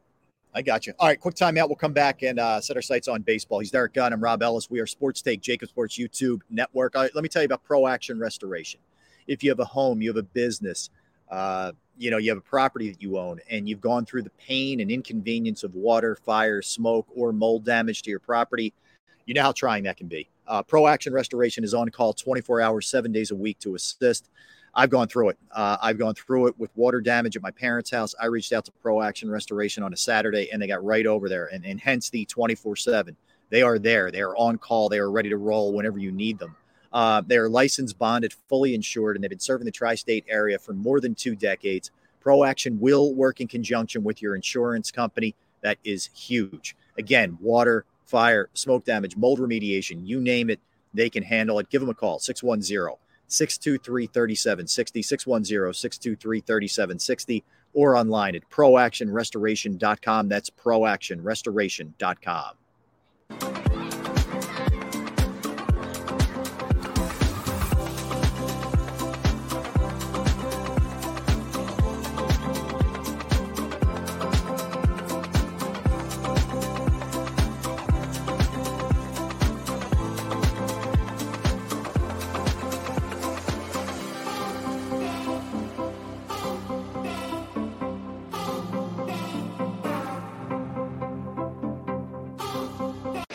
you own a company and you're not producing a podcast, you're missing out. The public consumes messaging when they're ready. Join the professional podcast network of companies and let JAKIB Media Partners put you in the podcast arena. Come to our professional studio or we'll come to your place of business and professionally produce your company podcast. Call Jacob Media right now at 267 261 3428. 267 261 3428. My name is Dr. Bruce Grossinger, and I'm the medical director of Philadelphia PRP and Stem Cell Institute. I'm reaching out to those who suffer from spine and joint pain. We use treatment methods that require no surgery, no scalpel, no drugs. Running, walking, or whatever your desires are. Dr. Grossinger is where you need to come. You can benefit from the same PRP and stem cell treatment as Wilbert Montgomery. Call us now at 610 222 5675.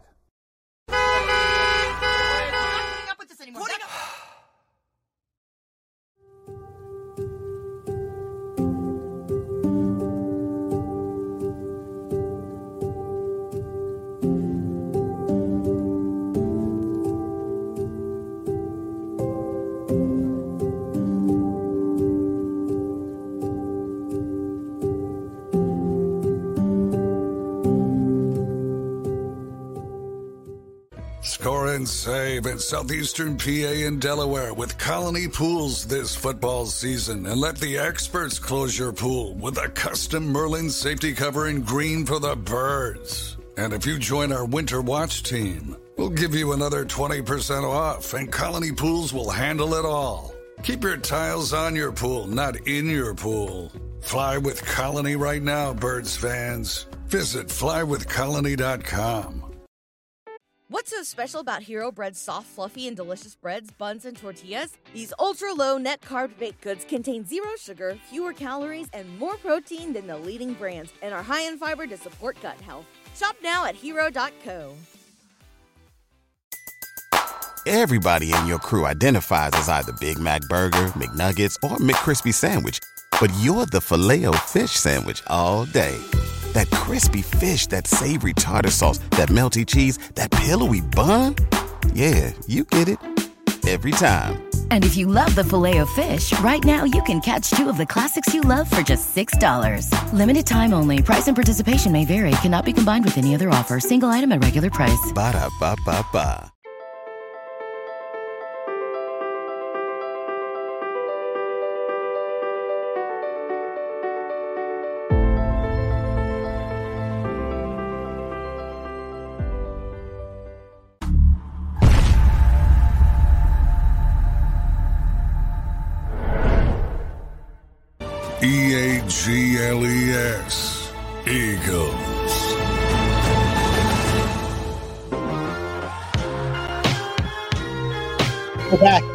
That's Rob Ellis hanging out with you. I think I'm in like location number four of the day. Hope you're enjoying the tour. Uh, Cribs episode. I loved Cribs, man. I don't know what they, why.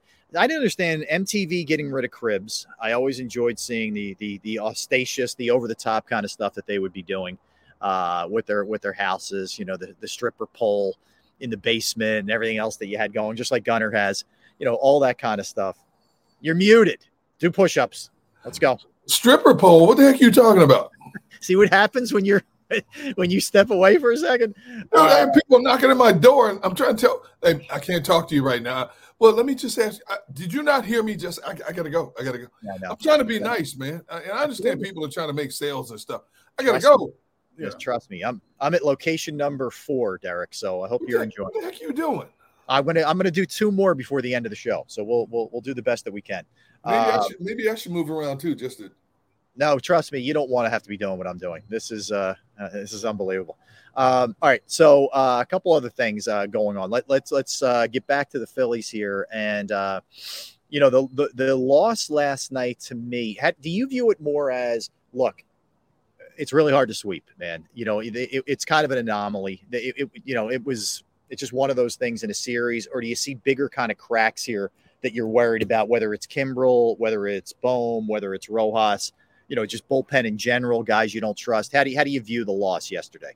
It, it it happened. I thought Arizona's manager did a great job of making necessary changes to try to get back some momentum uh, to his team. A team that was unbeaten throughout the playoffs until they played the Phillies the first two games. A team that had to be a little bit shell shocked heading home. I said it off the top of the show. Uh, putting uh, Ketel Marte back at the top of the lineup was a stroke of genius. Great move. Then they then they throw a pitcher at him, a starting pitcher who who's untested, whose ERA was approaching 6 um, on the hill, and we're thinking, man, this is gonna be this is gonna be bad. This kid pitched like a Hall of Fame pitcher. Okay. Um, and then he, he they brought in two relievers the Phillies hadn't seen. They had to throw in, and as I said yesterday, Arizona's only chance of winning this game is they had to throw the kitchen sink. And that's what they did. They threw the kitchen sink. The thing that bothered me, and I don't even know who asked the question, was somebody asked Rob Thomson the question.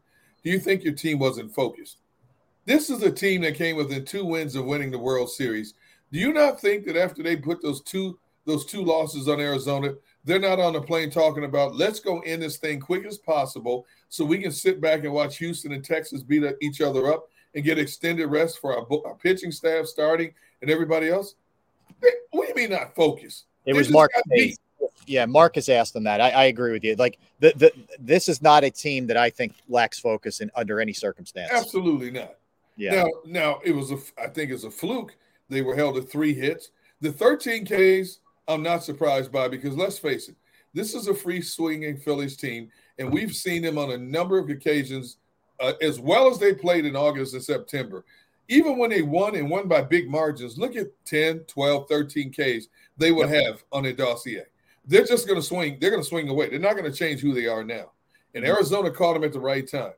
Now, if Arizona wins this game tonight, That's a big momentum shift. Yeah. Huge Then, momentum you, then there's then there's mind games Yeah, that's when that's when the Jedi mind tricks start to come in. Mhm. Um, it, it changes the entire complexion because now this Arizona team, number one, that didn't get into the playoffs until the very last few days of the season.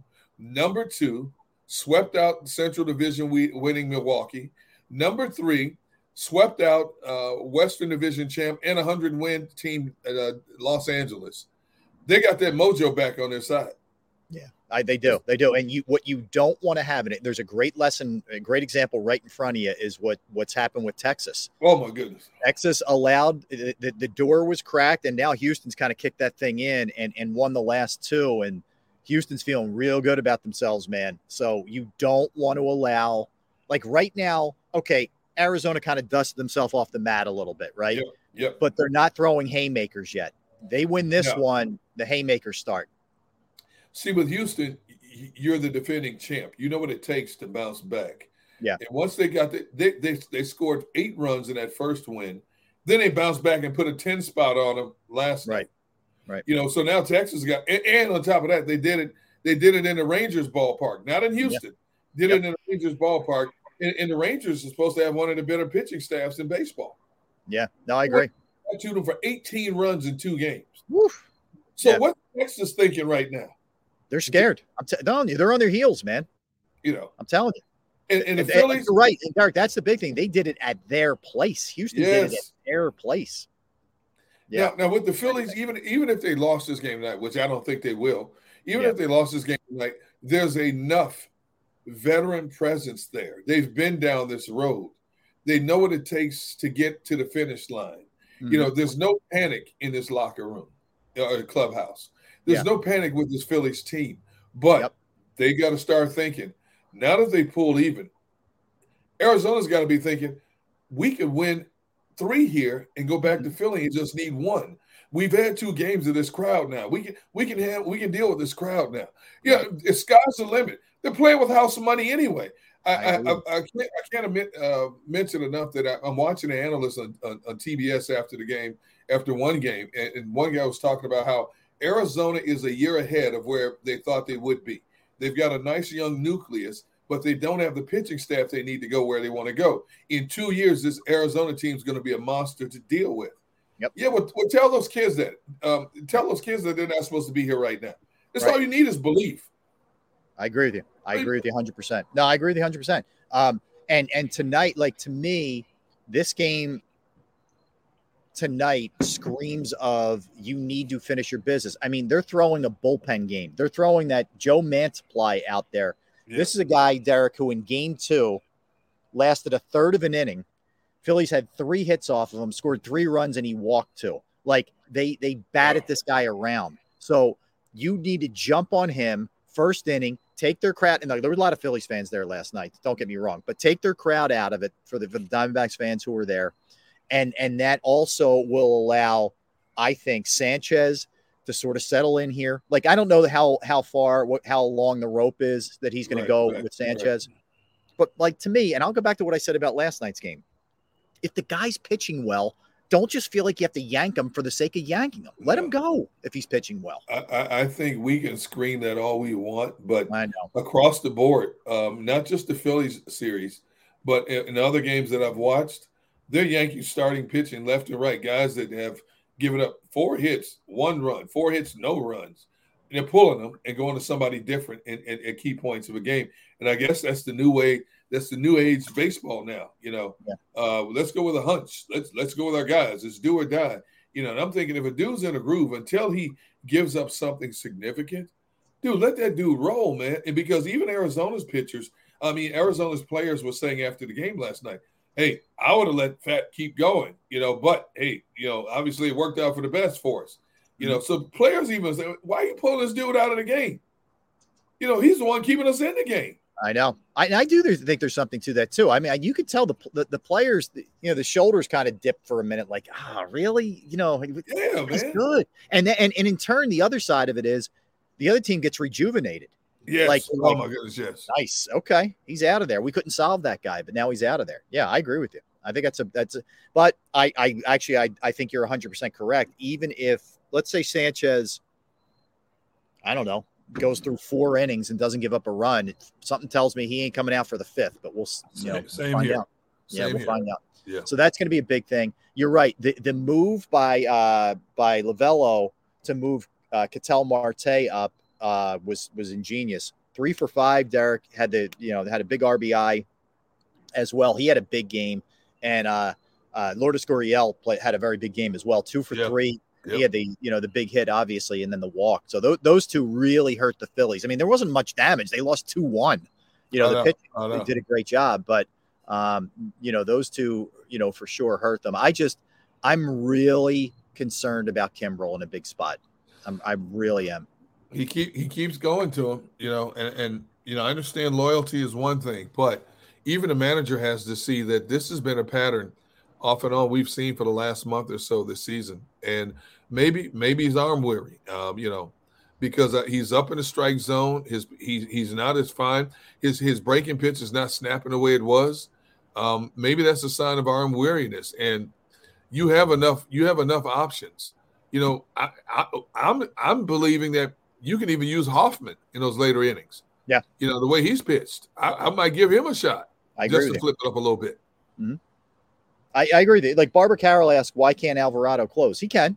He certainly can, can. yeah. And that that's something you could do. Um, but I I like the way Thomson's using him in in big time spots. You know, whether it's the seventh, whether it's Yep, the eighth. yep. You know, he's even you know pitching like multiple innings. I'm fine with that. He, he's but you could you could definitely do, do that. I mean, I feel he's the guy you feel better. Uh, you tell me. I feel b- better about him than anybody else in the bullpen. Um, yeah.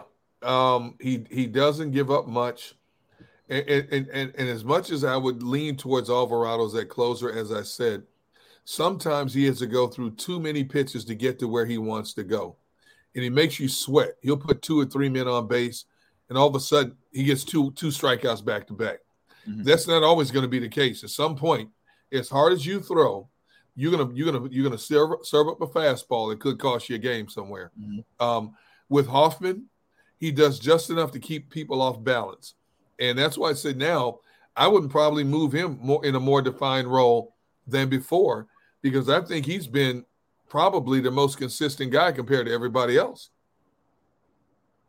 Oh, I, yeah, I, I'm with you. I, I, yeah. If I had to go number two, I would go Hoffman probably as my second guy. Um, I'd go Alvarado. Well, I know it's crazy. I'm, I don't have trust in Soto. I was going to say, where are you on Soto right now? Not, not trustworthy. Seranthony's not trustworthy. Kimbrel's not trustworthy.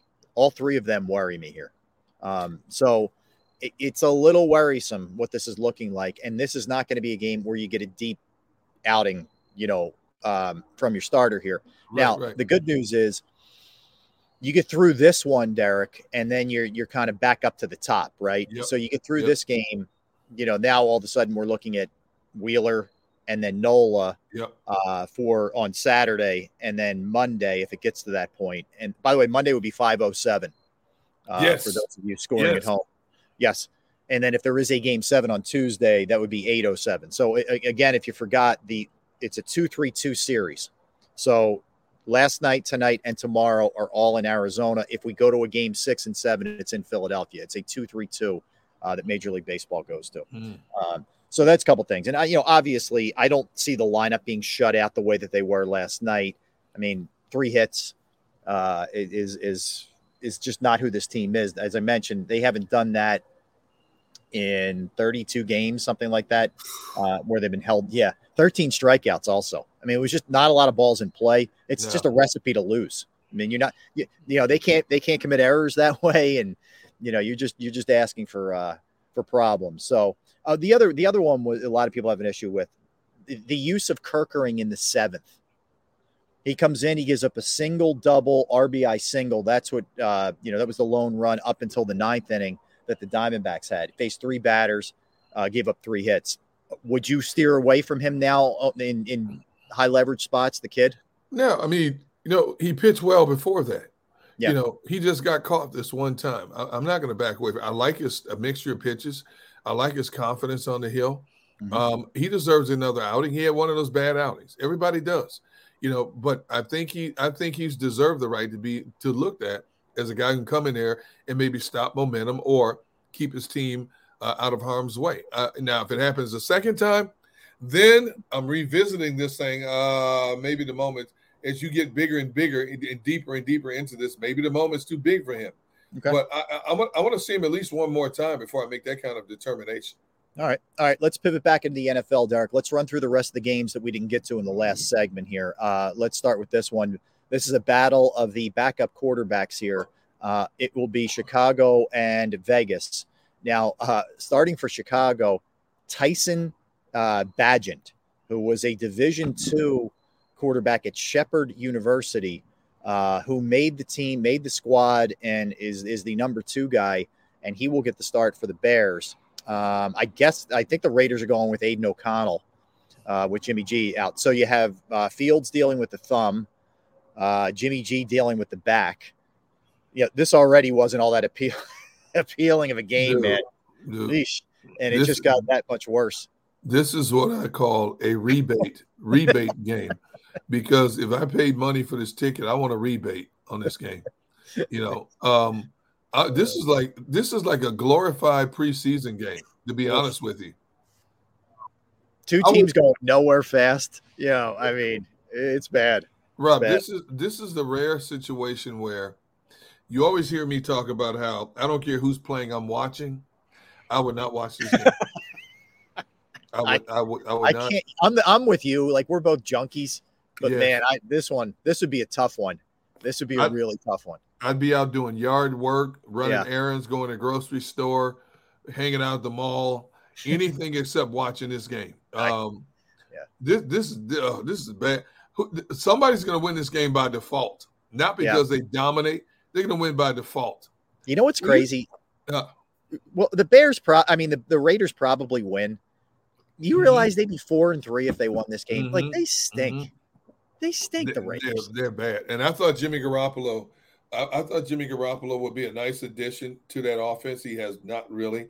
Now you've got the star of their offense grumbling about me, not we, in Davante Adams. Yep. That's not that's that's a, a recipe for disaster. But you're playing a Bears team that that can't get out of its own way.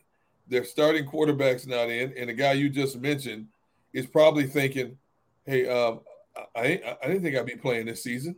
I, I, I, I mean, I like being on NFL roster, making the money I'm making, even though it's league minimum. But I- I didn't want, I didn't ask to play in this game, dude. And you got Maxx Crosby over there talking smack to you as well. Oh boy. Oh my goodness. Yeah. Good luck. No, Good luck to Tyson Bagent with Maxx Crosby. Yeah, I I, I agree with you.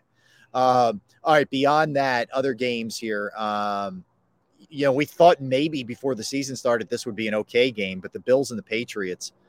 So this this game's in New England. Buffalo's four and two. Patriots one and five. Buffalo's an eight and a half point favorite. It just seems to get worse and uglier every week for New England. Yeah. Um, the plus is it's in New England. Um, they- I think they'll play them tough. The bad news is uh, New England media will have another another uh, week of you know uh, get rid of Mac Jones, fire Belichick, you know sell the farm, sell, sell, sell. It'll be Yep. like the stock market, sell, sell, sell. Yep. Um, New England fans are not used to looking at this kind of product. Now the product has been mediocre to bad since Tom Brady's left. This is rock bottom for this Yeah. organization. This hasn't happened in over 20 years, them Mhm. being this bad. Yeah. Um, and, and I don't see any way, shape, or form that they beat Buffalo. Now, because it's a division game, it is in New England. I think it'll be competitive for a while. Buffalo's just too dominant of a team to worry Yeah. about losing to a team like this. I agree with you. And, and you know, and, and Buffalo's had their ups and downs this year, and they they barely Yeah, escaped the yeah. Giants last week. But I don't, I don't, I think they'll take care of business here. I, I feel good about them. Yeah, there. absolutely. Uh, all right. The other one is the Cardinals. The one in five Cardinals are travel, traveling to Seattle.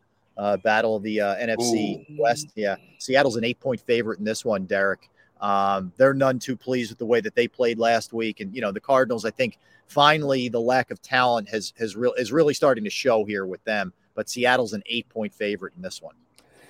Your boy Jonathan Gannon is going to have a long, cold winter uh, when this is all said and done. Um, Arizona. Now, Arizona, if they play like they played against Dallas, they have a fighting chance. But they're playing in Seattle, and Seattle's 12th man is a monster. That crowd is a monster there. Um, and you're right, Seattle didn't play his best game last week. Um, I expect DJ, DK Metcalf to have at least two stupid penalties, but he will also have some big catches in this game. Um, Seattle's defense is just going to be a little bit too much for, for whatever Arizona tries to throw at it. Yeah. Um, it- will be a nice game for a quarter or two, and then all of a sudden it's over. It's over. Yep.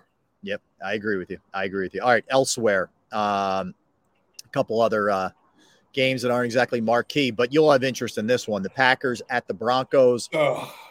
Green Bay's a one point favorite, Derrick. I mean, that's a it's a pretty low line considering how bad the Broncos have been. Uh, Bron- Broncos one and five, Green Bay two and three. Although Green Bay's trending the wrong way, they're coming off a bye, but they've lost two straight. Yes. And their quarterback's completing 55% of his passes. Jordan Love is completing 55%. Yeah, it's a low passes. number, man. And you got to go into mile high and play in that thin air. And Matt LaFleur, I don't know what he's doing with that offense, but that offense is as bland as it can get. Yeah. There's another offense that doesn't do a lot of motion, very predictable in what they're trying to do. Um, this is a bad spot uh, for Green Bay to go into a desperate, angry, embarrassed Denver environment. I don't see Green Bay winning this game, to be honest. I don't. I think they I- I- lose their third straight. Really, you think Denver gets the win? I think Denver gets the win in this game. Wow. Okay. Okay, that's interesting. Uh, man, that's got to hurt coming out. Coming- Ah. that that had But- a little bit right but there. but I told you, I'm so numb this season. I don't expect much from Green Bay. Yeah. When you said Yeah. you thought they'd be a playoff team, I'm like, uh, not with not with. Yeah, I may, I may, I may have whiffed on that one. I mean, they're, they're, they're the youngest team in the league. They're barely average 25 years of age. Right. First year, first year starting quarterback. Your top three receivers are either rookies or second year receivers, and that includes your tight ends. What do you expect from an offense like that? yeah, I hear it. Nothing. I hear. You know. All right, last one we'll hit here. And by the way, the bye week teams are the Bengals, Cowboys, Titans, Jets, Panthers, Texans. So a good amount of teams on a bye. Jeez. Yeah, yeah. It's it feels like a lot, doesn't it? The six a- teams. Six, uh, they, they do six. Four, four is usually the norm, but once Yeah. a year they'll do six. And I Yeah. guess this is the week. But man, that's a that's a lot of non-football activity this weekend. Yeah, yeah, I agree. All right, last one uh, Monday night 49ers at the uh, Vikings. Now, 49ers coming off the loss. They are banged up. We're, we're still not sure exactly what with McCaffrey and Deebo, uh, you know, where that stands status wise. Minnesota, it's been a disappointing season for them. They've taken a step backwards. They're two and four, Derrick. Uh, San Fran, a seven point favorite in uh, Minnesota. What do you think of that one? Minnesota cannot do what Cleveland did, which is run the football. Minnesota cannot run the ball. Justin Jefferson is their only hope. Kirk Cousins has to get get him the ball, but he's also got to try to avoid that fierce pass rush coming after him. Kirk Cousins is not a big time scrambler. He wants the ball out of his hands. He doesn't want to get hit. Doesn't want to have to slide. Minnes- Minnesota is is about as is is by far I would say the biggest disappointment in the NFC. Yeah, uh, this season, no question about it. I think Minnesota gets beat, and you know me. As soon as they lose that game, who I'm texting? Marvin. You know it's coming. You know it's coming. Yes. As soon as they lose that game, the Texas will start flooding his phone because he'll know try. what? He'll try to get me first with Green Bay losing to Denver. I'll make Oh, sure I get him first. Yeah. That's going to be his move. Okay. All right. Oh, yeah. Yeah. It makes sense because he, he he doesn't play till Monday night, so he can get you on Sunday. with Yeah. that one. yeah. Yeah. Yeah. But I, that might be something we revisit next week. But you're right. If I had to look at most disappointing teams, I'd go Vikings. Yeah. Saints have been pretty disappointing at Yep. three and four. Um, I would say Patriots. I thought Bill Oh. O'Brien would turn Mac Jones around. I would go Yeah. Patriots. I would go Patriots. So I thought I thought at worst case they're mediocre. Yeah. Char- Chargers again. Chargers as usual. Uh, the you know the Bengals it's early three and Yeah, three because they yeah. usually start slow and then they build. So you can't get crazy with that one. Um, Denver with Sean Payton. oh, big time. De- but Denver probably heads the list because they not only have they been bad, they've just been beaten down. Awful. Awful. Yeah. yeah. And, and all the all the Um, yapping he did coming into this. Oh, let's see who else out there. Um, I, I would say I would say a little bit Tennessee, although I didn't really believe in them to begin Okay, with. Two and four, not great. Yeah, uh, Tennessee. I'm, I'm, shocked. You don't know what Tennessee team is gonna gonna show up on the field. Uh, Ryan Tannehill, I think his days are numbered as a starter for that team. Yep. I think uh, out of frustration, they're they're going to end up going to uh, Malik Willis or Will Levis. I really do. Uh, it's just a matter of time. And when they do that, that's conceding the season. Mike Vrabel is not just going to quit. You know, um, he's yeah. going to try to take this thing as far as he can. But I, I don't think I don't think Tannehill finishes the season as a starter. I don't I really think you keep rolling him out, man. I just he's not no, good enough. No, he's he's no. you've gotten by with him because Derrick Henry was extraordinary. Yes. Derrick Henry's still very good, but he's not extraordinary anymore. Absolutely. You know, um, and that's tough. I would say them. I throw the Falcons in there because I thought I had higher hopes for them than what I've seen so far. I, they've been just, eh. Okay, you know, they're what three and three. Yeah, and they got they got handled by a Washington team on their own carpet this past week. So you're right with the, with that Atlanta team. I'm like, eh, okay, all right. Now they're going to play well in some games. They're going to play like they did against um, Washington in other games, mm-hmm. and I think that's their mo for the season. And that's why I said uh, somebody's going to win that division by default. Oh, I think sure. I think it's a you know we, we, we we're not talking about Tampa. We kept saying it's a two horse race between Atlanta and, and uh, New Orleans, but Tampa has to be taken into consideration. I don't think Tampa, by any stretch of the imagination, with Baker Mayfield under center, is a juggernaut, but they're they leading the division. Yeah. yeah, they haven't been bad. I, I, I give and Mayfield's played pretty solid for them. Yeah, he's yeah. they're he's they're leading the division by half game right now. Yeah, yeah. All, all things considered, they've been fine. I agree. Yeah. They've overachieved a little bit as far as yeah. I'm concerned.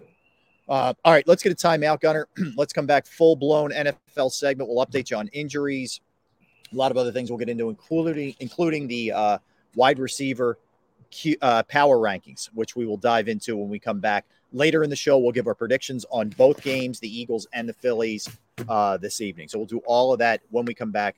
Don't go anywhere. That's Derrick Gunn. I'm Rob Ellis. We are Sports Take, JAKIB Sports YouTube Network. I want to tell you right now about Flynn Tree Services. Yes, Flynn Tree Services is an experienced, licensed, and insured Pennsylvania tree services company that will trim or remove any unwanted trees off of your property. They offer cost effective solutions to any tree problem that you may face. They are experts at trimming all types of trees, and they serve southeastern Pennsylvania, South Jersey, and northern Delaware. Flynn Tree Services specializes in tree removal, stump grinding, as well as tree pruning. You could go to their Facebook or Instagram page for more information or a sampling of their work. Give Flynn Tree Services a call at 610 850 2848. 610 850 2848 or online at flynntreeservices.com. That's flynntreeservices.com. Go to get your game on. Go for the beers. Go for the cheers. Go for the hit and the hits. Go for the stakes and the stakes. Go to get your parlay on. Go to get your party on. Go for the scene. Go for the screens. Go for the gallery. Go for the win. Go to Ocean. Visit theoceanac.com to plan your visit. At Pond Lehocky, we've recovered billions of dollars for our clients, and we're confident we can do the same for you. With over 250 years of combined courtroom experience, we've helped over 100,000 injured clients obtain some of the largest settlements in Pennsylvania. One conversation is all it takes to help you and your family get back on track. If you've been injured in an accident, give Pond Lee Lehocky a call.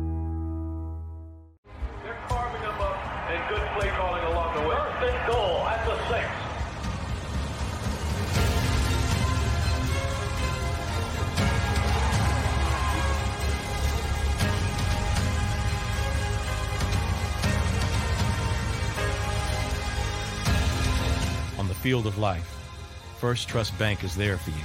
Champions on three. One, two, three. Because Philadelphia dreams deserve a Philadelphia bank.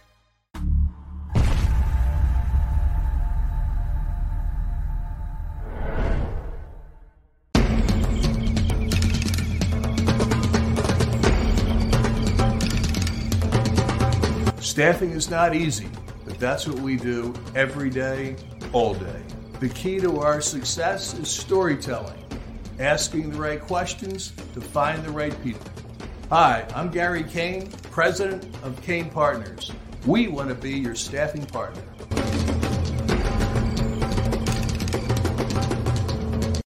Since 1977, it's always been about you, the community, at Rafferty Subaru. And through the Subaru Love Promise, we prove we care by supporting charities like So Good Now. So Good Now helps kids in under resourced areas by connecting them with student athletes to serve as mentors. We remove barriers so athletes can help youth in the corners of our communities where light and love are needed most. When you choose Rafferty Subaru, you help organizations like So Good Now. Do you stream on a Roku, Fire Stick, Google TV, or Apple TV? Now you can watch 6ABC 24 7 with the 6ABC Philadelphia streaming app. And the big story on Action News. Search 6ABC Philadelphia and start streaming today. E A G L E S. Eagles.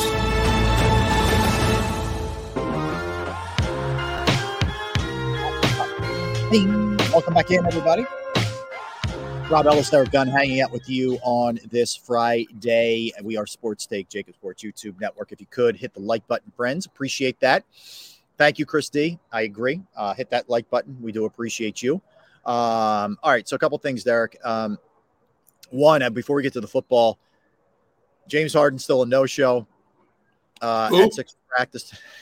they have the final preseason game tonight, and then it, you, did you realize they have their first game of the season, real game Tuesday? Yes, yes. it's like everything's creeping up on us, man. Jeez. It's unbelievable, man. But he, Derrick, he is out for personal reasons.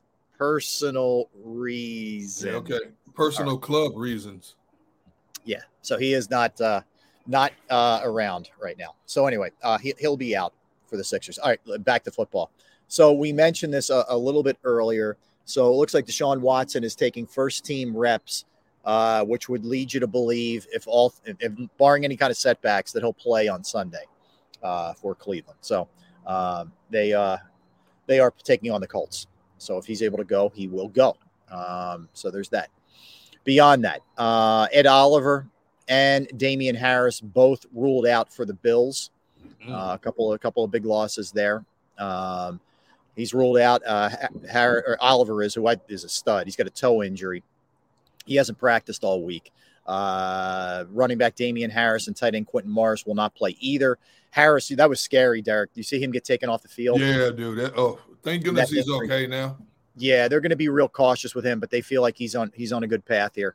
Um, and Morris, dude, how, much, how much more can Buffalo go through after what they went through last season and now this? I thought the same thing. you know, when when excuse me, when when they, you know, when the the the card comes out and then they're, they get they brace them in and all that, I'm thinking like these guys don't need any more of this, man. It was it's tough. Oh, I agree. Yeah, yeah, it's tough. It's a scary thing about football. I mean, let's face wow. it. It's yeah, unbelievable. But uh, it, it look looking like he's going to be fine, hopefully. Um, so anyway, the uh, beyond that, the game last night. So the Jaguars win uh 31-24. It was a game that looked like you know potentially early they may uh they may run away with this thing and then New Orleans made a run late. Um, there was a late play that could have been a touchdown to their tight end Foster yeah. Moreau. Yeah. That he didn't make the play on. I think it's definitely a ball an NFL tight end needs to make a catch. I, it was not a perfect throw by any stretch by yeah. But nonetheless, he didn't he didn't come up with it, um, and they lose. Well, first of all, the pass by Derek Carr could have been better because that dude was wide open. He had nobody within five yards of him. You know, uh, there was mis- miscommunication big time, um, and he he slipped through the crack and was wide open. It was a high throw, but it, it hit his hands, and you got to make that catch. And when you consider what this young man has gone through health wise, yeah, you saw him sitting on the sideline with his hands, uh, his helmet in his hands, and teammates trying to console him. Um, that was that was a big blow. The play that got me though, and, and this is Doug Pederson. I'm like, what are you doing? Um, the, the, the, they had a Jacksonville had a fourth and inches play. Now you have a six four quarterback in Trevor Lawrence. Um, all you got to do is sneak him, sneak him a half yards first down. He puts Trevor Lawrence back in the shotgun, hands the ball off, Yep. And gets gets law uh, gets tackle for a loss. Running backs tackle for a loss. Okay. Right. Why did you play right in the hands and give them a short field momentum right back to them? Now I don't he, I don't understand it. what's even more egregious? New Orleans passing game is trash. It's Derek garbage. Carr- did you see how many times he comes walking off the field yelling at receivers because Well, he, he- ran the wrong route? Derrick, he yells at guys like he's a Hall of Famer. Like you Yeah. can get away with that if Yeah. you're, and, and Mahomes doesn't do this, but you could get away with it if you were Patrick Mahomes or Yeah. somebody else who's elite. Like, dude, you're not that good to be yelling at guys and pointing fingers like he does. No, I mean you talk about animated. What you can you can clearly see his mouth. What are you doing? What are you doing? You know, and if I'm a receiver, I'm like, man, you ain't Aaron Rodgers. You ain't you ain't Jalen Hurts, man. You know what? Shut up and get back get back on the sidelines. You know, that's the easiest way to lose a huddle. You start doing that kind of stuff, especially on TV, especially on national TV. Yeah. Yeah, I agree. I agree. There's there's there's a lot of good player. There's too many good players on that team for that to look the way it looks. I, Yeah. I just I don't think they're well coached. Uh, you know, I, I I was never a big believer in Dennis Allen. Um, you know, and you look at it receiving wise, yeah, Chris Olave is really talented. Michael Thomas is back. They, it, it should be better than that. And considering you have Alvin Kamara now to throw to out of the backfield, Yeah. it'd be way better than they are. Um, but Yeah, they can't they can't get Kamara in space. Their running game is stagnant. The, the passing game is way off. Yep. You know, it, it, it, it looks like, and, and I heard Kirk Herbstreit and Al Michaels talking about this throughout the broadcast last night, that there is a lot of miscommunications between the quarterback and his pass catchers.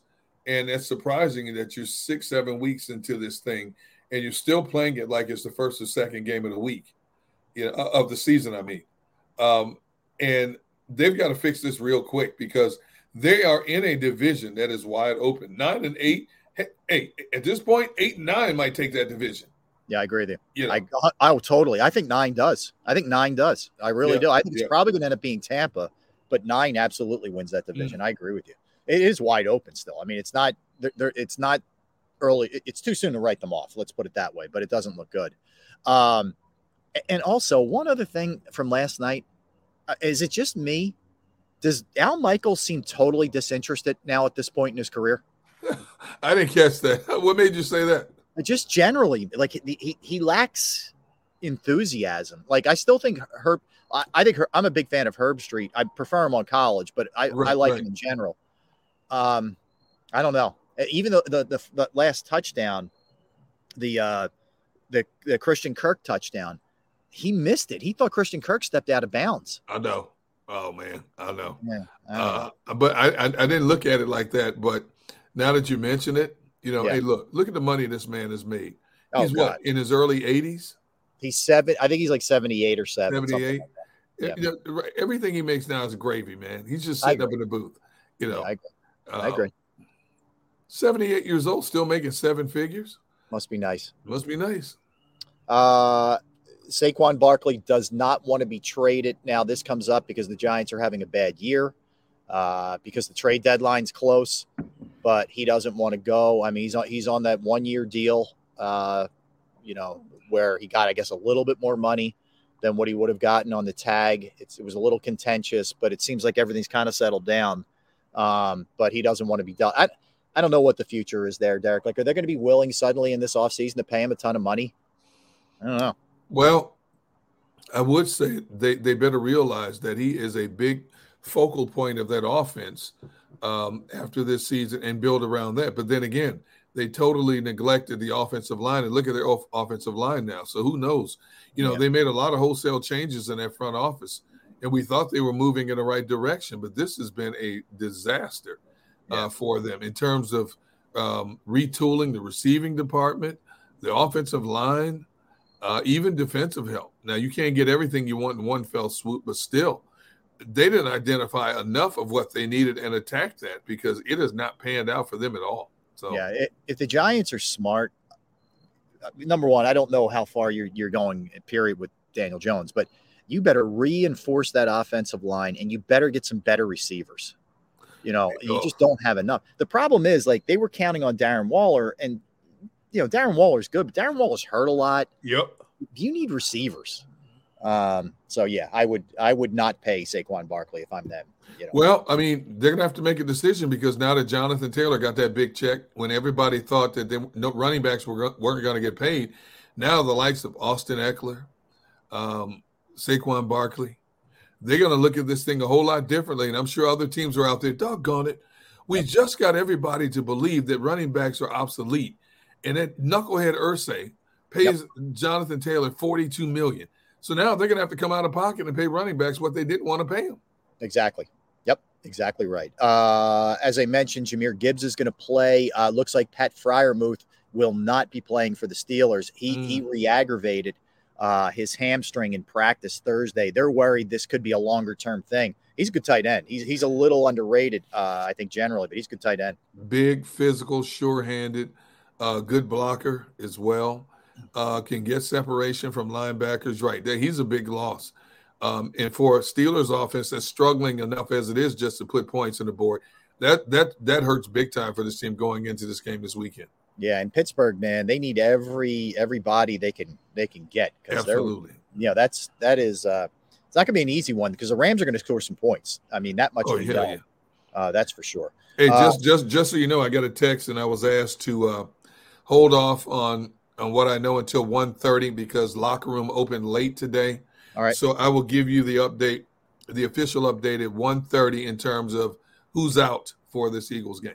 Okay. All right. And, All right. and, and nobody's got their finger on the pulse better than Gunner. So yeah, we'll we'll update you that in about 20 minutes. We'll give you all that information. Uh, all right. So uh, I don't know if you've been paying attention to this, Derrick. The, the, Derwin James um, is is a very good player, but he plays a very old school style of football. And the problem with that is he will lead with his head. He is very physical, sometimes going over the line, stuff that may have been tolerated back in the day does not get tolerated anymore and he has become a target for the officials, and it's a problem for the Chargers. He, he even even Staley was like, "Look, we love him, but he he's gotta he's got to realize that he can't do these things, and it's it's a bit of an issue."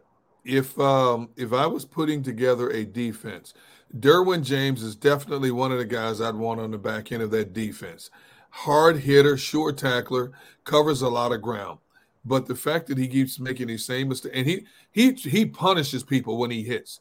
Yeah. But you've got to be smarter than that. Um, you've been around the game long enough. You're going to cost your team big situations because of your mental lapses, and he has in the past. Um, and if he doesn't change his game, he's more of a liability than an asset. Yeah. And I look at some of the players the Chargers have traded through the years. Um, I wouldn't be surprised if if if, if Staley survives, and, and you know what, the way the Chargers are going, I don't think Staley survives this year. Oh, but but I but I think Chargers will put Derwin James on a trading block. I really do. I wonder, man. I, I don't know. I mean, there. If, if I'm looking at potential Belichick landing spots, yeah, you could do worse. You could do worse than the Chargers. Uh, uh, if I'm a coach looking for a job, I go there in a minute. Yeah, I'm just thinking like that there's going to be an opening there. I think if the Raiders don't make the playoffs, there's going to be an opening there. I think Tennessee's going to have an opening. Um, I'm just trying to think of what other teams may have openings here. Maybe Carolina. Really, that quick? Well, I'm, I'm, I'm, sorry, not Carolina. I meant um, Tampa. Maybe oh, Tampa. Tampa. Maybe down Tampa. in Tampa. Yeah. Maybe Chicago. Uh, definitely. I think Eberflus is out of there. Yeah. Oh yeah, yeah, he's gone. When you think about what's happened his coach uh, left abruptly. Uh, the team sucks. They spent a lot of money in the offseason trying to fix things. They got him, you know, DJ Moore got him a wide receiver. Yep. Um, Justin Fields in year number two thought would be a lot better. Hasn't been the case. Um, I do believe that Eberflus will be in the uh, unemployment line at, at, after the season. He might be in the unemployment line before the season's over. this honest. feels like this may not. Yeah, he may not make the end. Yeah. yeah. Yeah, I agree with you. Oh. So that, that, there are a couple. New Orleans could be a spot too. New Orleans you know? definitely. Dennis Allen has not. Dennis Allen has the talent now. Now quarterback was a big issue for them last year yep. with Andy Dalton and Jameis Winston. Um, not that much better this year. No, I thought Derek Carr would be the missing link to make this team at least a 10, 11 win team. I don't. They're going to struggle to get to eight at this point. Yeah, to be honest. Yeah, it does feel like that. It does. Uh, Panthers are looking to deal Terrace uh, Marshall 16 catches, 114 yards, five games, two starts. Derrick, he's done very little there. I mean, yeah. they're they're in. You would figure, other than the guys who they really believe in as their core players, they're going to be in sale mode. They should be. They should move as many parts as they can move. Hey, if you can get uh, draft capital in the day in today's game, get as much as you can. You got a team that's going nowhere. Uh, you probably have overpaid players who aren't going to get you anything. Yep. Get you nowhere near the productivity you expect from them. Why not sell them? If you sell them to a team, if they're lucky, you sell them to a team that has playoff aspirations. If not, take what you get you can get in terms of draft picks and and try to rebuild this thing all over again. I agree. I, I agree with you. All right, uh, a couple other odds and ends, and then we will get to our uh, wide receiver power Ooh. rankings. Uh, Vita Vea is back at practice, so it looks like he'll be able to go uh, for the uh, for the Bucs. So he will uh, he will return. The did you see the the XFL and the USFL have combined? Uh, you know they, they're combining in general, but the the brand will now be called the U or the UFL is what they're going to call it now. The UFL starting when? Uh, I believe this year. Yeah. Already. Yes. And our buddy uh, Brian uh, Westbrook is a part of that. You know, he was a part of the uh, XFL, um, like in their marketing or commu- no communications department. So I'm curious to see what he thinks about that. Yeah. You got to see if we get him on to talk about that. Oh yeah, that's great. Yeah, I every, always every, every time I try to get him, he's in meetings. He's in meetings. He's in meetings. So you got to try to get him guy. on. Yeah. He was at uh he was at one of the Phillies games, I think. Yeah. Um, yeah. Monday or Tuesday he was there. Yeah. Yep. So good for him. All right, so let's uh let's take a look at our QB power or our, our W our WR meaning wide receiver power rankings. Uh-huh. All right. There's uh, no way. There's no way. I keep saying this. There's no way we're going to be as close as we were with the quarterbacks. There's no way. All right, we'll see. We're usually pretty close here. All right, why don't uh, you want me to go first, or you want to go first? I, am I'm, I'm good either well, way. Whatever you you, you went first yesterday. I'll I'll take I'll Yes, take sir. it upon me to go first. Take So at number five, I have Stefon Diggs. Okay. Uh, Diggs with 49 catches. He's got 158 yards after the catch, five touchdowns, six catches of 20 or more yards. Stefon Diggs is a go-to guy. Um, obviously, he's a guy that you have to coddle because of all the stuff we've heard about him. But Yep. between the stripes, um, I think he's delivers. a phenomenal talent. Yep. Uh, my number four is uh, 7-Eleven, Ja'Marr Chase. Uh, and, and, you know, he jokingly says he's always open. Receivers say that all the time. That man is always open. is always yes, open. yes, he is. Now, the Yep. fact that he has 50 receptions but only 556 yards, and he, he's only averaging 11.1 yards a catch and has only three touchdowns, I'm, I'm a bit surprised by that. And Yeah. for the big play receiver that he is, he only has four catches of 20 or more yards. right. You know, I'm, I'm, I'm a little shocked by that. But his YAC, like I said, 556, but his YAC is 281. So he, he gets a lot of yards after the catch. Number three, uh, he's having an off year. Right now, he ranks number six in overall receiving yards, is Justin Jefferson. Um, I think he is a talent upon talent. He he only has 36 catches right now through six Yeah, he's banged up. Yeah, Yeah. That, that's yep. but he's averaging 16 yards a catch. So I he's know. still that money player. Number two is AJ Brown. Yep. AJ Brown, 42 catches. This dude has 12 catches of 20 or more yards and 234 yards of YAC. Mhm. Okay.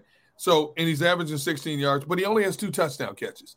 Yep. Come on, Jalen. You got to give him the ball in the end zone more, man. Yep. Number one, do I need to say it? Do I need to say number one?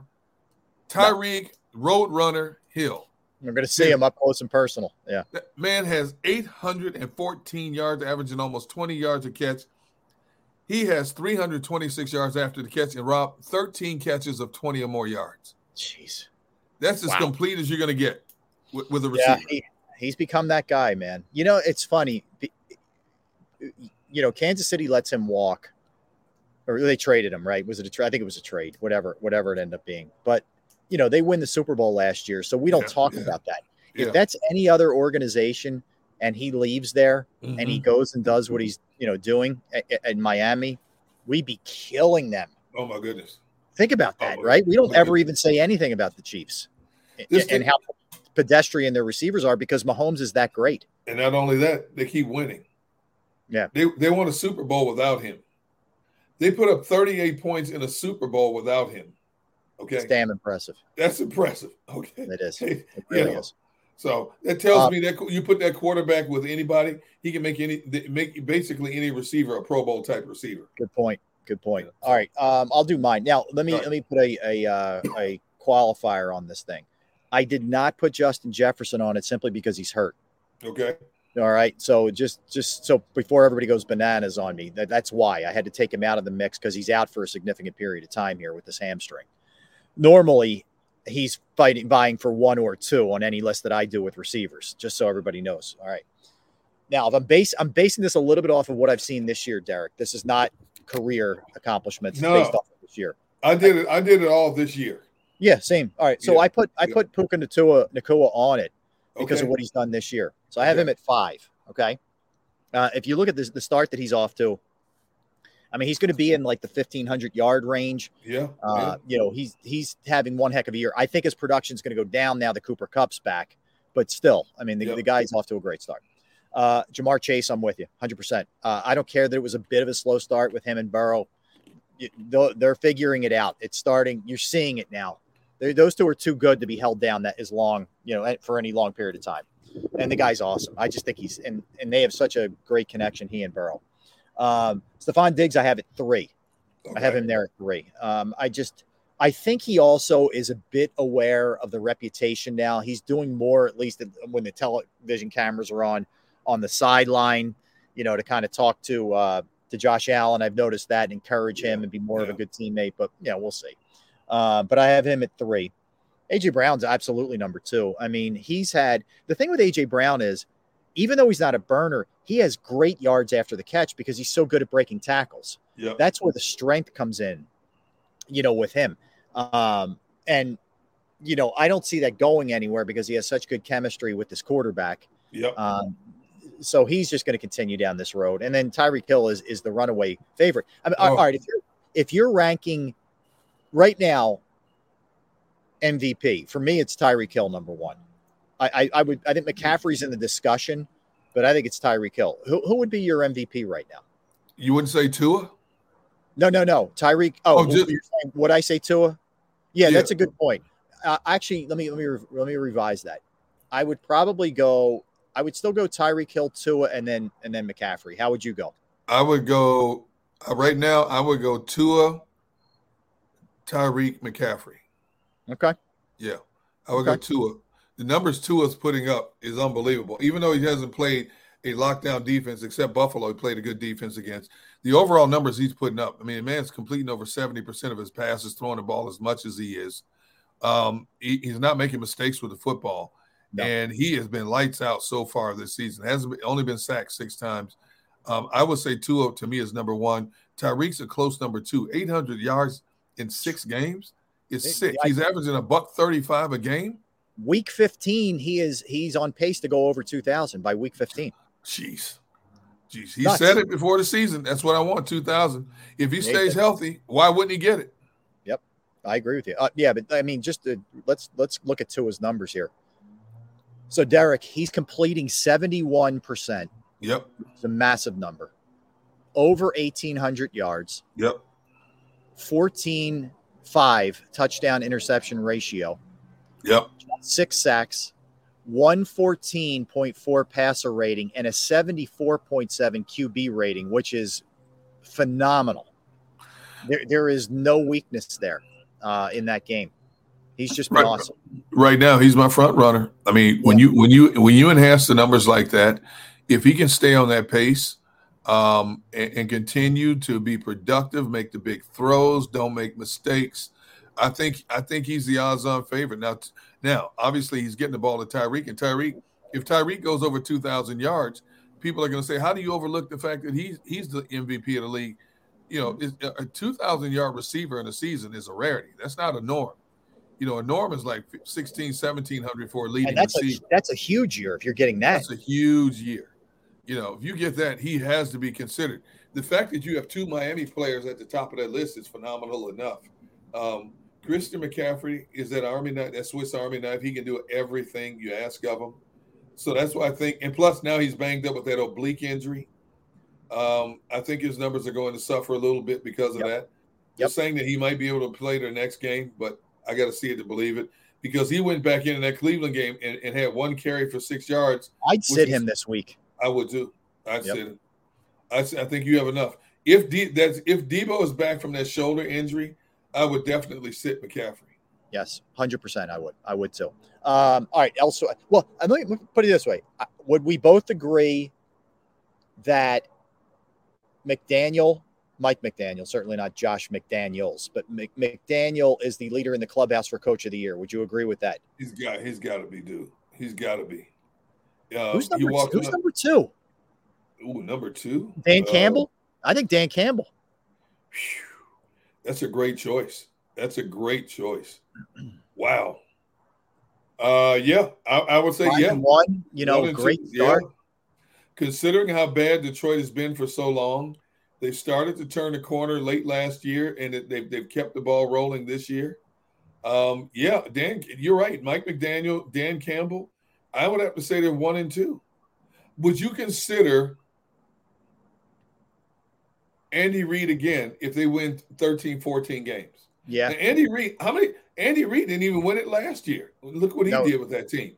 I think he'd have to be considered. I, I you know, I I know we expect it because Kyle Shanahan's got a lot of talent, but you know, they're five and one. Um, Yeah.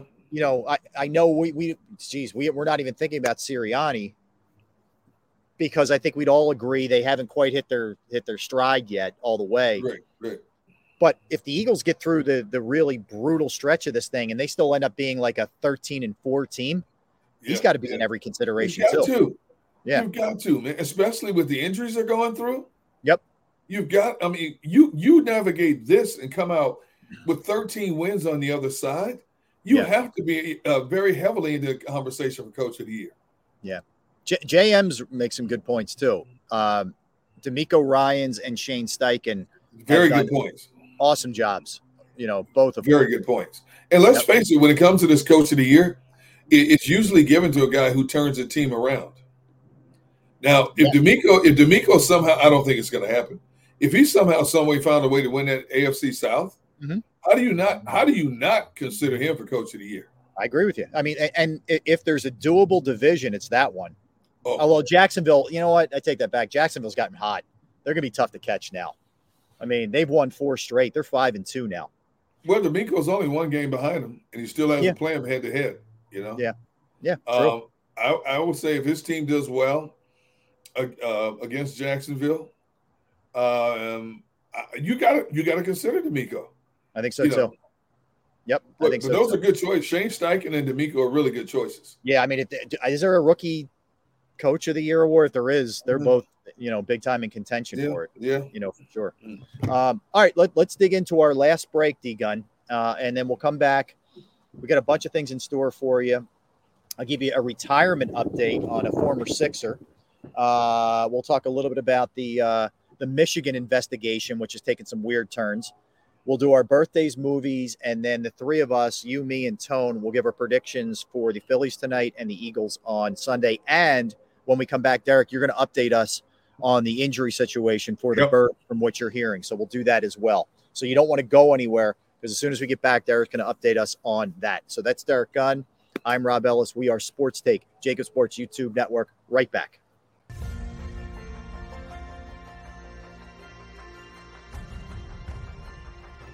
I remember getting my heart broken when they lost the Super Bowl in 2004. We're big Eagles fans. We moved to South Philly because of the Eagles. When they won, we went straight to Broad Street, and uh, everybody was going nuts over there, and it was just a, a memory that you'll never forget.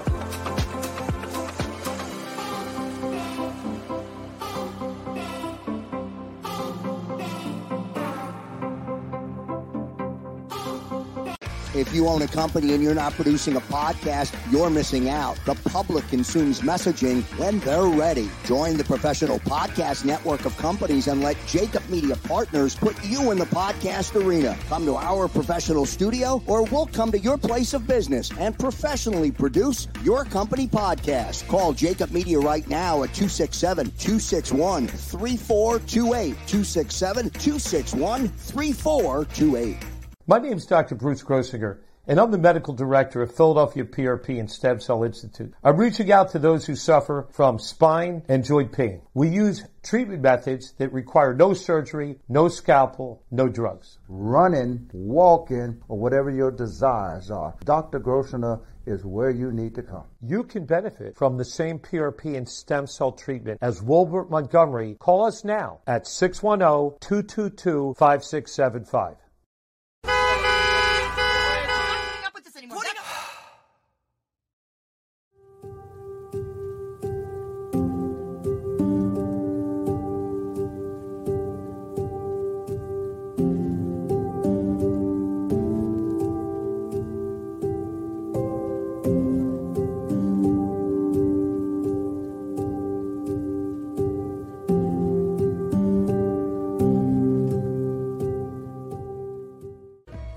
And save in southeastern PA and Delaware with Colony Pools this football season and let the experts close your pool with a custom Merlin safety cover in green for the birds. And if you join our Winter Watch team, we'll give you another 20% off and Colony Pools will handle it all. Keep your tiles on your pool, not in your pool. Fly with Colony right now, birds fans. Visit flywithcolony.com.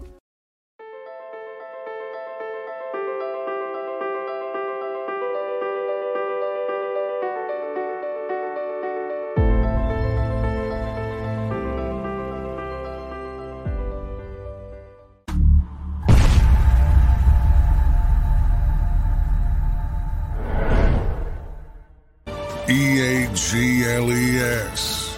Eagles.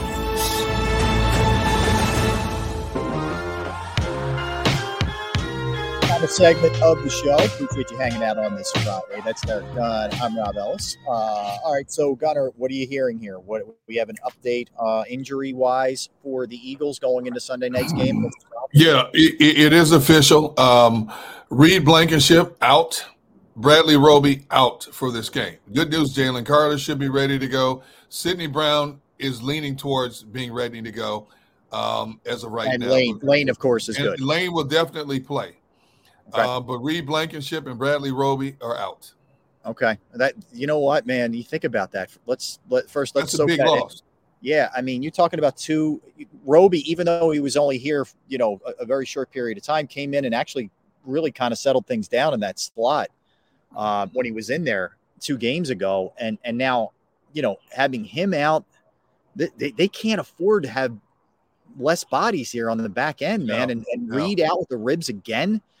He he was the only really sort of, you know, solidifier at that safety spot. So, man, this is tough. Yeah, um, this is the wrong team. Um, you know, you could get by with those kind of injuries against the Jets, although they lost that game to the Jets. Right. But this is a significant upgrade in defending um, an explosive offense. And yes, we you seriously have to take. Yes, uh, pretty Mimi. Uh, Roby's out Roby also. too. Yeah, Roby Roby's too. out and Blankenship. From what I've told, uh, I was told that this morning. They asked me to hold it until 1.30 today uh, when the locker room closes. And so both guys are out for this game. All right, so we're looking at likely a safety uh, uh, position of uh, Terrell Edmunds and Sydney Brown. I would guess, right, Gunner? I mean, most likely. I don't know what I, I don't know what their plan is because you know um, Sydney's coming off that hamstring. The last thing you want is to have a guy coming off a hamstring and he's got to chase these guys. Oof. That, yeah, that that's that's not good. But you know how many games has Sydney missed? Two, three. Three, I think. So he's had extended time to get this hamstring right. A lot of guys come back, never have the hamstring bother them again. But Rob, those hamstrings are a nagging type injury. You just never know. But like I said, uh, I confirm, um, you know, that both uh, uh, Blankenship and Roby will not be playing uh, in this game on Sunday against Miami. You know, and Derrick, the other issue is Justin Evans is on the IR. You just Yep. don't have that many safeties. Nope. You know, Nope. I mean, and you could always slide guys up from corner, you know, to do it. And they brought back Josiah Scott. He's back in the mix. But yeah, this is uh this would be bad in, in any circumstance, especially against this team. Uh, It- the way they can get after it. it, it is imperative somehow, some way, they get consistent pressure on Tua. And I don't know if they can get consistent pressure on Tua, to be honest with you. Miami's offensive line is not that bad, to be honest with you. You know, um, when you have a running attack like they have, that is no joke, you know. So you want to bring the heat on, you want to bring the heat on on Tua. Watch out for Mostert because once he gets to the outside and he lowers that shoulder, he's delivering more punishment than he's taking. He's not he's he's a good sized back who can flat out go. If he gets an open space, you'll be looking at the back of his jersey, but he can flat out go in open space. I mean, they're they're second, they're they're first in the league in rushing. So uh, you know, they can run. Make no mistake, they can run. Uh, yeah, for people asking for CJ GJ, he's out for the year. Yeah, he's Um, gone for the year. Yep. Yeah, and, and if he was healthy, Detroit wouldn't trade him because Detroit is five and one also. For you know, for whatever that's worth. Absolutely. Um, do you think we'll see Julio Jones dress? Do you think we'll see him play, Um, be a part of this thing? Nick said today we got to be careful at, to protect him, meaning like if you know this is the first football he's played in a long time, we you know you want to be careful bringing him back because you're tempted because he's such a skilled player. But what do you think? I think they will have a limited package for him. Obviously, he doesn't know the whole offense, but I do believe they have certain plays they feel that he can succeed. When they start looking at Miami's defense, they're looking at how, how do we match up? How, how, do- how do we match up? Okay. Um, and, and Julio's a big body. Even at 34 years of age, he's a big body. Yeah. He's crafty. Uh, he knows how to get in space. He's sure-handed. Um, so I do think, I do think that that um, they do utilize him in some way. Yes. I do too. I think we're going to see him be active. Now, what does that mean? What does it look like exactly? I don't know, but I would try and get him involved in the red zone. I can tell you that much. That's that's the way I would utilize him. Um, but I agree. I think Wheels said it earlier. You are going to have to run the ball here. You are going to have to run the ball well because that just helps you on so many levels. It helps Jalen out. It keeps the other team off the field, and that that's the thing that is so critical here. Uh, just to sort of play that keep away kind of football because it's not like the Eagles aren't good at it. If they if they really dig in and concentrate on it, they do it very well. And Yeah, especially is back. I Yep. mean, I, I feel good about them being able to run the ball. You have two very good running teams in this game coming up. I feel better about the Eagles' running game against Miami's Dolphins than I do Miami's running game against the Eagles' Dolphins. Yep. Uh, uh, defense. I'm sorry. Yep. Um, I do. I think the Eagles are stouter against the run. Uh, They floated the ball very well. Nakobe Dean's back in the mix. I need to see Nakobe Dean elevate his play. I thought he played okay this past Sunday, Mhm. uh, but I thought he was out of position too many times as well, um, and, and gave up yards, especially on inside runs uh, that, that that shouldn't have been given up. Uh, I think he's going to have. I want to see him step his game up big time in, in this game. He's going to have to get down. He's going to have to get down the line to get to Mostert because if Mostert gets past that front line, it, it's going to be a long punishing day for that for the DBs back there. And Yeah. you got you got more inexperience on the back end as well, so that's going to hurt as well. That's a good point. I mean, I, I'm glad at least that uh, Nakobe Dean was able to get back last week just to knock some rust off, and hopefully that helps him this week. You know, have being back for for the second straight week. So Yeah. we'll see um, what happens there.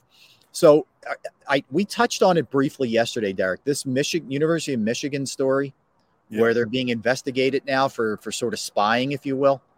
So listen to this.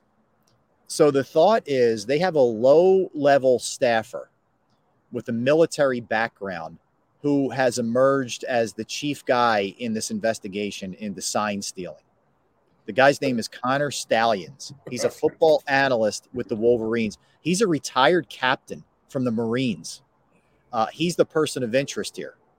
So apparently, um, he's a guy who has gone to other teams' games, like upcoming opponents, for example, um, and is has basically come away with this elaborate scouting system to steal signals from future opponents. And it started back in 2021.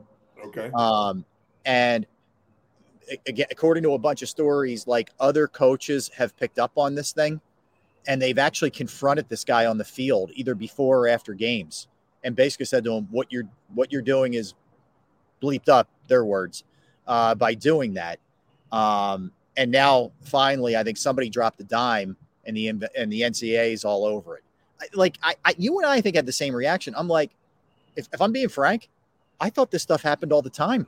According to RG3, in a statement he made on, on Twitter slash X yesterday, and I'm paraphrasing what he said, he said, you know what?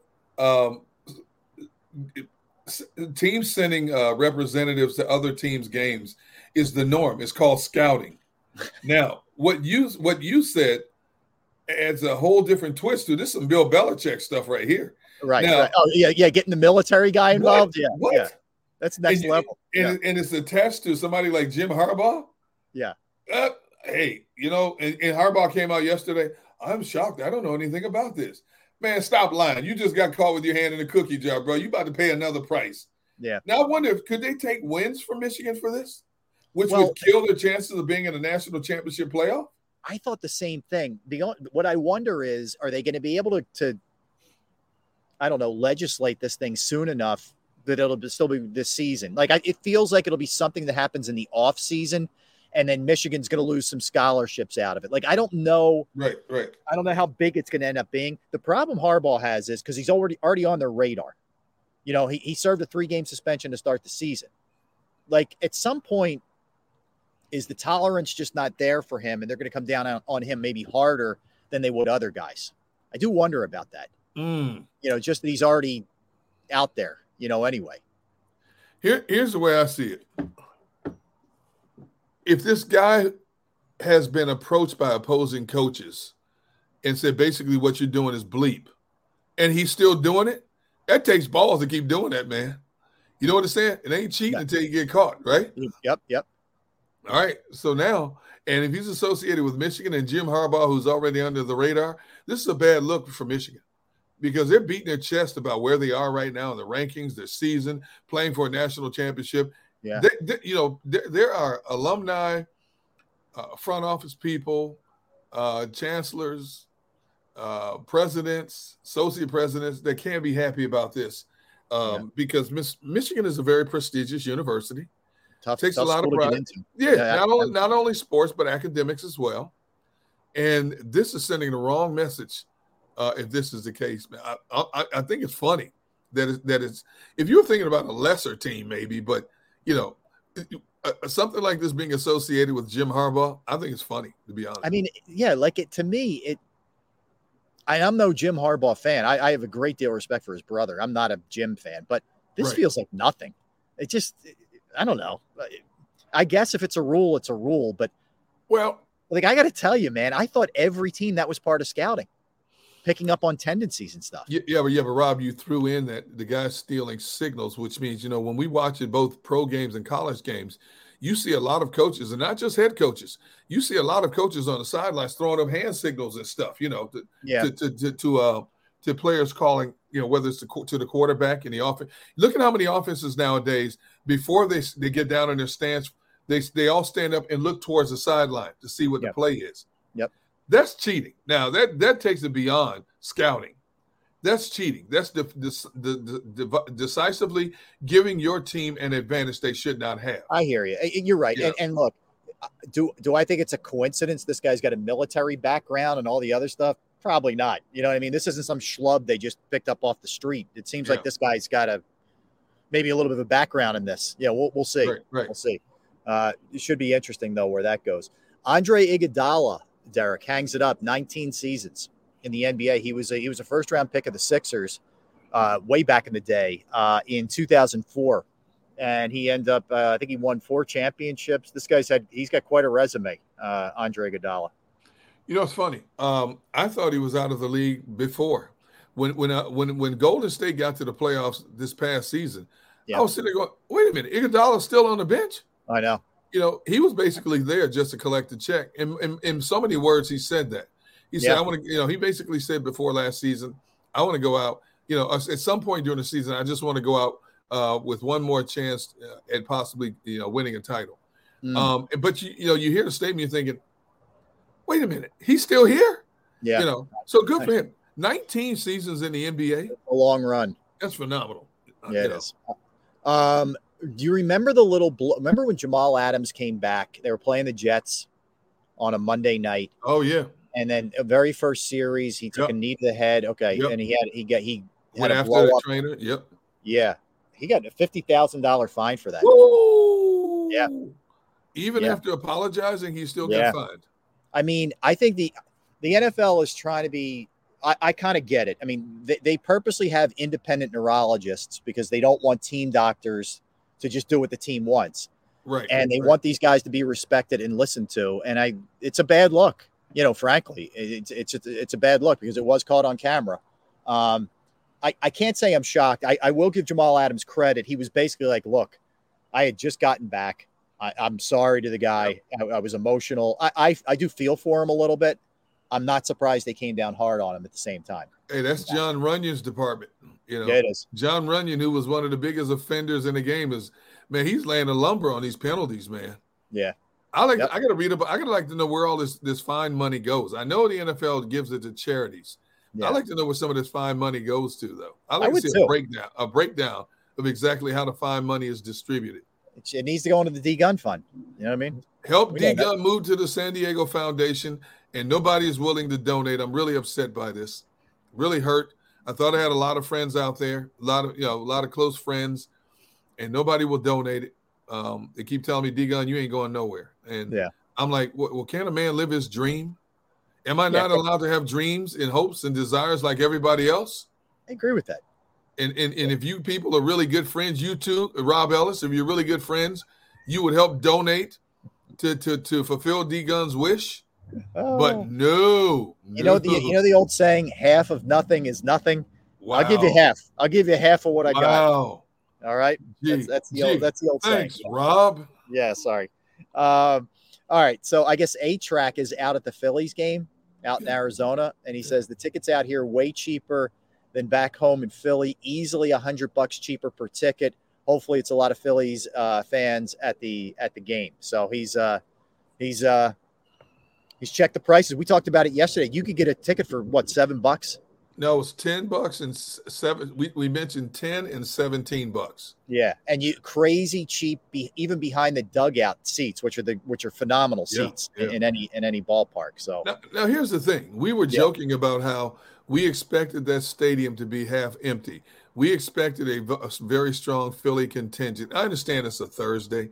Yeah. Um, you know, there were a lot of Arizona people in Arizona a gear in that stand. That place was packed and Yeah. it was loud. And when Arizona did something, there was a definitive Arizona flavor to that game last night. I did not feel, yeah, like it didn't feel to me like a f- typical Philadelphia takeover.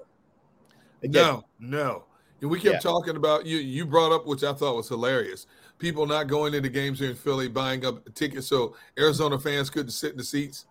you couldn't feel that didn't seem like the case to me, man. That place was jam packed last night. I agree night, with you. and I expect it to be packed again tonight. Uh, Yep. I expect to see more Phillies fans going out tonight because it's a Friday. Some people taking off work early to get out there to see the game. With the game obviously being later, what's the game time tonight? Eight oh seven. 807.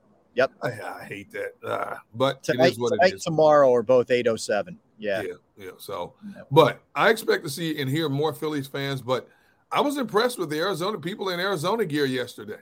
Yeah, I agree. I agree. Hey, did you see this? You know the Philly song uh, "Dancing on My Own" by Callum Scott. Yeah, that's yeah. their big their big theme song the last two years. So uh, he has now gone over one billion, one billion streams. What?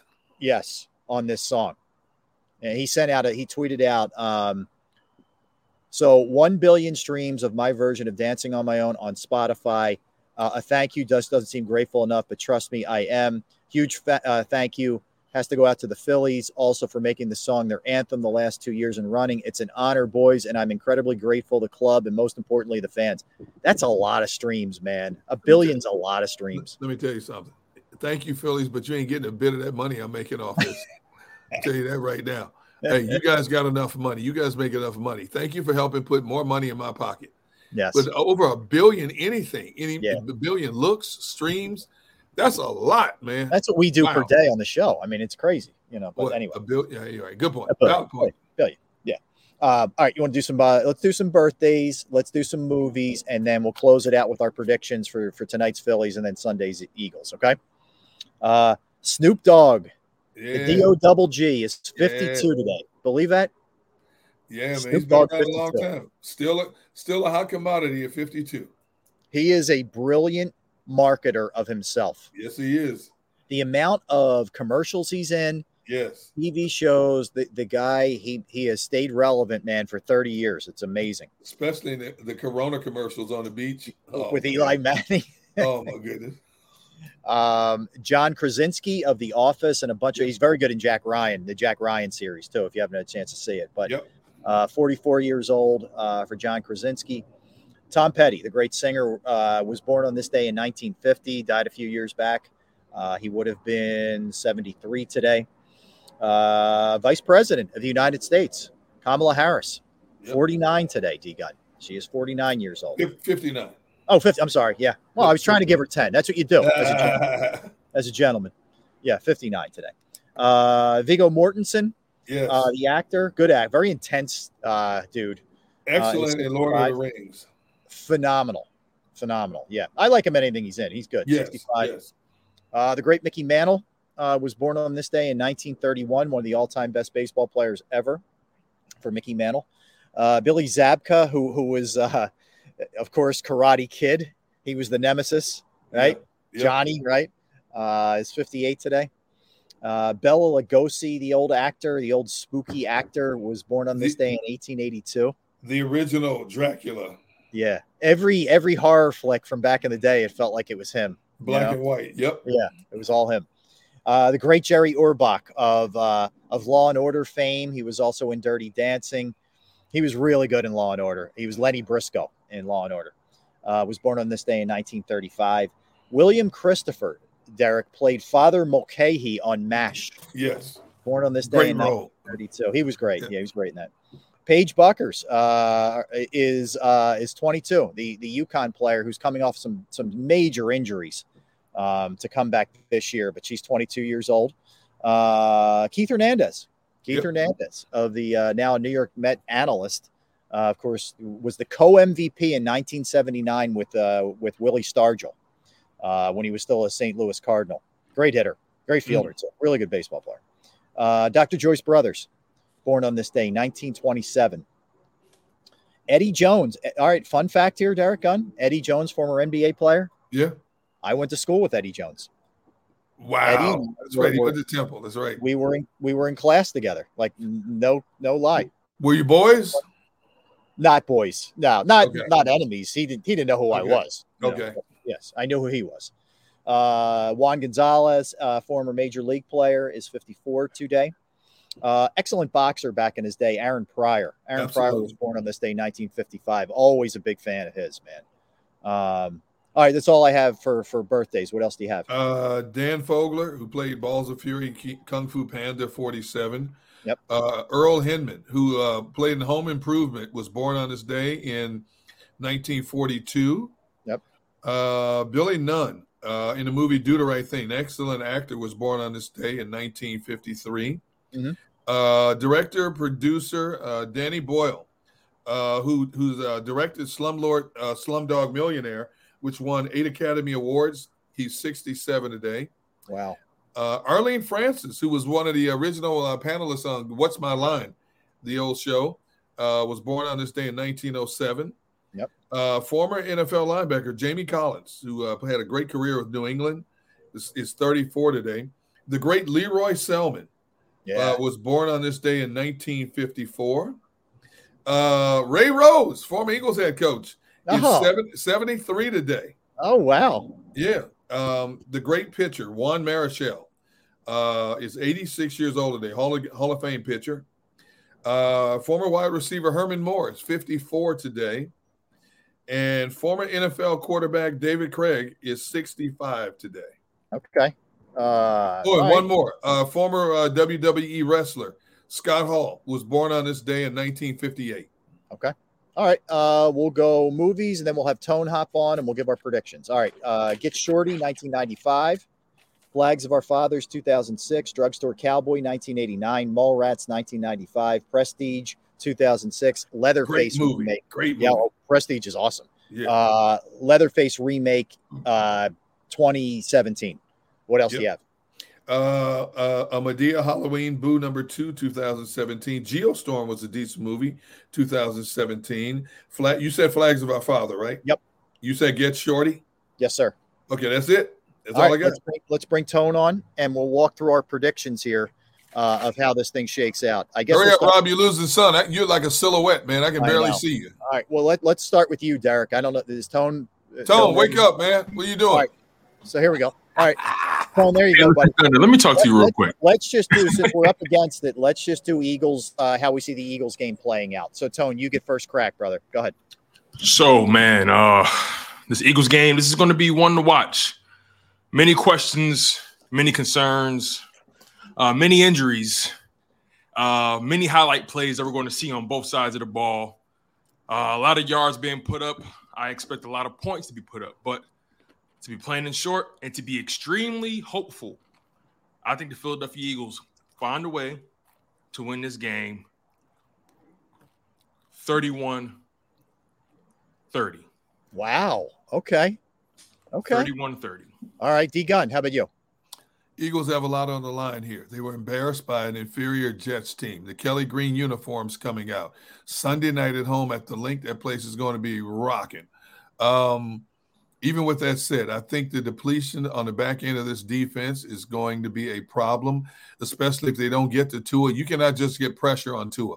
You have to get him down. I don't know if they can get him down enough. I think Miami gets this win, and we're sitting here on Monday trying to figure out what's wrong with the team. Miami wins at 31 20, 24. I have Miami winning 33 30. I hope I'm wrong. Uh, I think the Eagles' offense bounces back. I don't think they'll turn the ball over. I think it's going to be much cleaner on the offensive side of the ball. I just worry. I, I just worry about the back end holding up, and I have major concerns about that. I hope I'm wrong. I hope this is, hey, the Eagles are stepping up their level of play against who they're Yep. playing. Um, and I, I really, I do. I hope we're sitting here Monday and, and Gunner, you and I are both wrong and Tone's right on. But I, I Yep. just, I have to keep it real. I feel like it's a Dolphin win. Um, so I think that I think the Phillies bounce back tonight. Uh, just quickly, I think they win tonight um, in a close one. I, I, Arizona doesn't appear to me to, to be a team that's going to lay down. So I No, think uh, I think the Phillies win a, a close one, and I think we'll get a good effort out of Sanchez. Tone, what do you think? Um, based off what I saw last night, you know, it was a tremendous pitching performance by everybody involved. Um, it was really close, and you know, when I think about the, when I think about the way those first two games, those, the way those first two games went down, you know, the the Phillies just showing they were just light years ahead of them in terms of the bats, right? And you know, the Phillies had a down game, and you know, in terms of you know putting points on the board. I think they bounced back uh, with the bats today. Um, I think I think Arizona overall is just outmatched. Um, they barely got in. Um, they're talented. They're young. They're a year ahead of schedule. Uh, I got the Phillies winning this game, uh, five three. All right, Gunner, let you get the last word here on this one. We got. Uh, I think the, I think Arizona's coming out swinging. The Fangs will be out. Phillies get this win three two. Okay. All right. Listen, everybody, have an awesome weekend, guys. Great job out of all you, Tone. Thanks for producing as well. Uh, sir. everybody in the chat, have a We great good, weekend. bro. You guys have a great weekend. Thank you to everybody listening, everybody streaming. Don't go anywhere. Uh, you have the National Football Show with Dan Sileo coming your way. And uh, we're looking forward to hanging out with you Monday and talking about all of it, guys. So have an awesome weekend, and we will see you then. Thanks for hanging out. We are Sports Take. Appreciate it.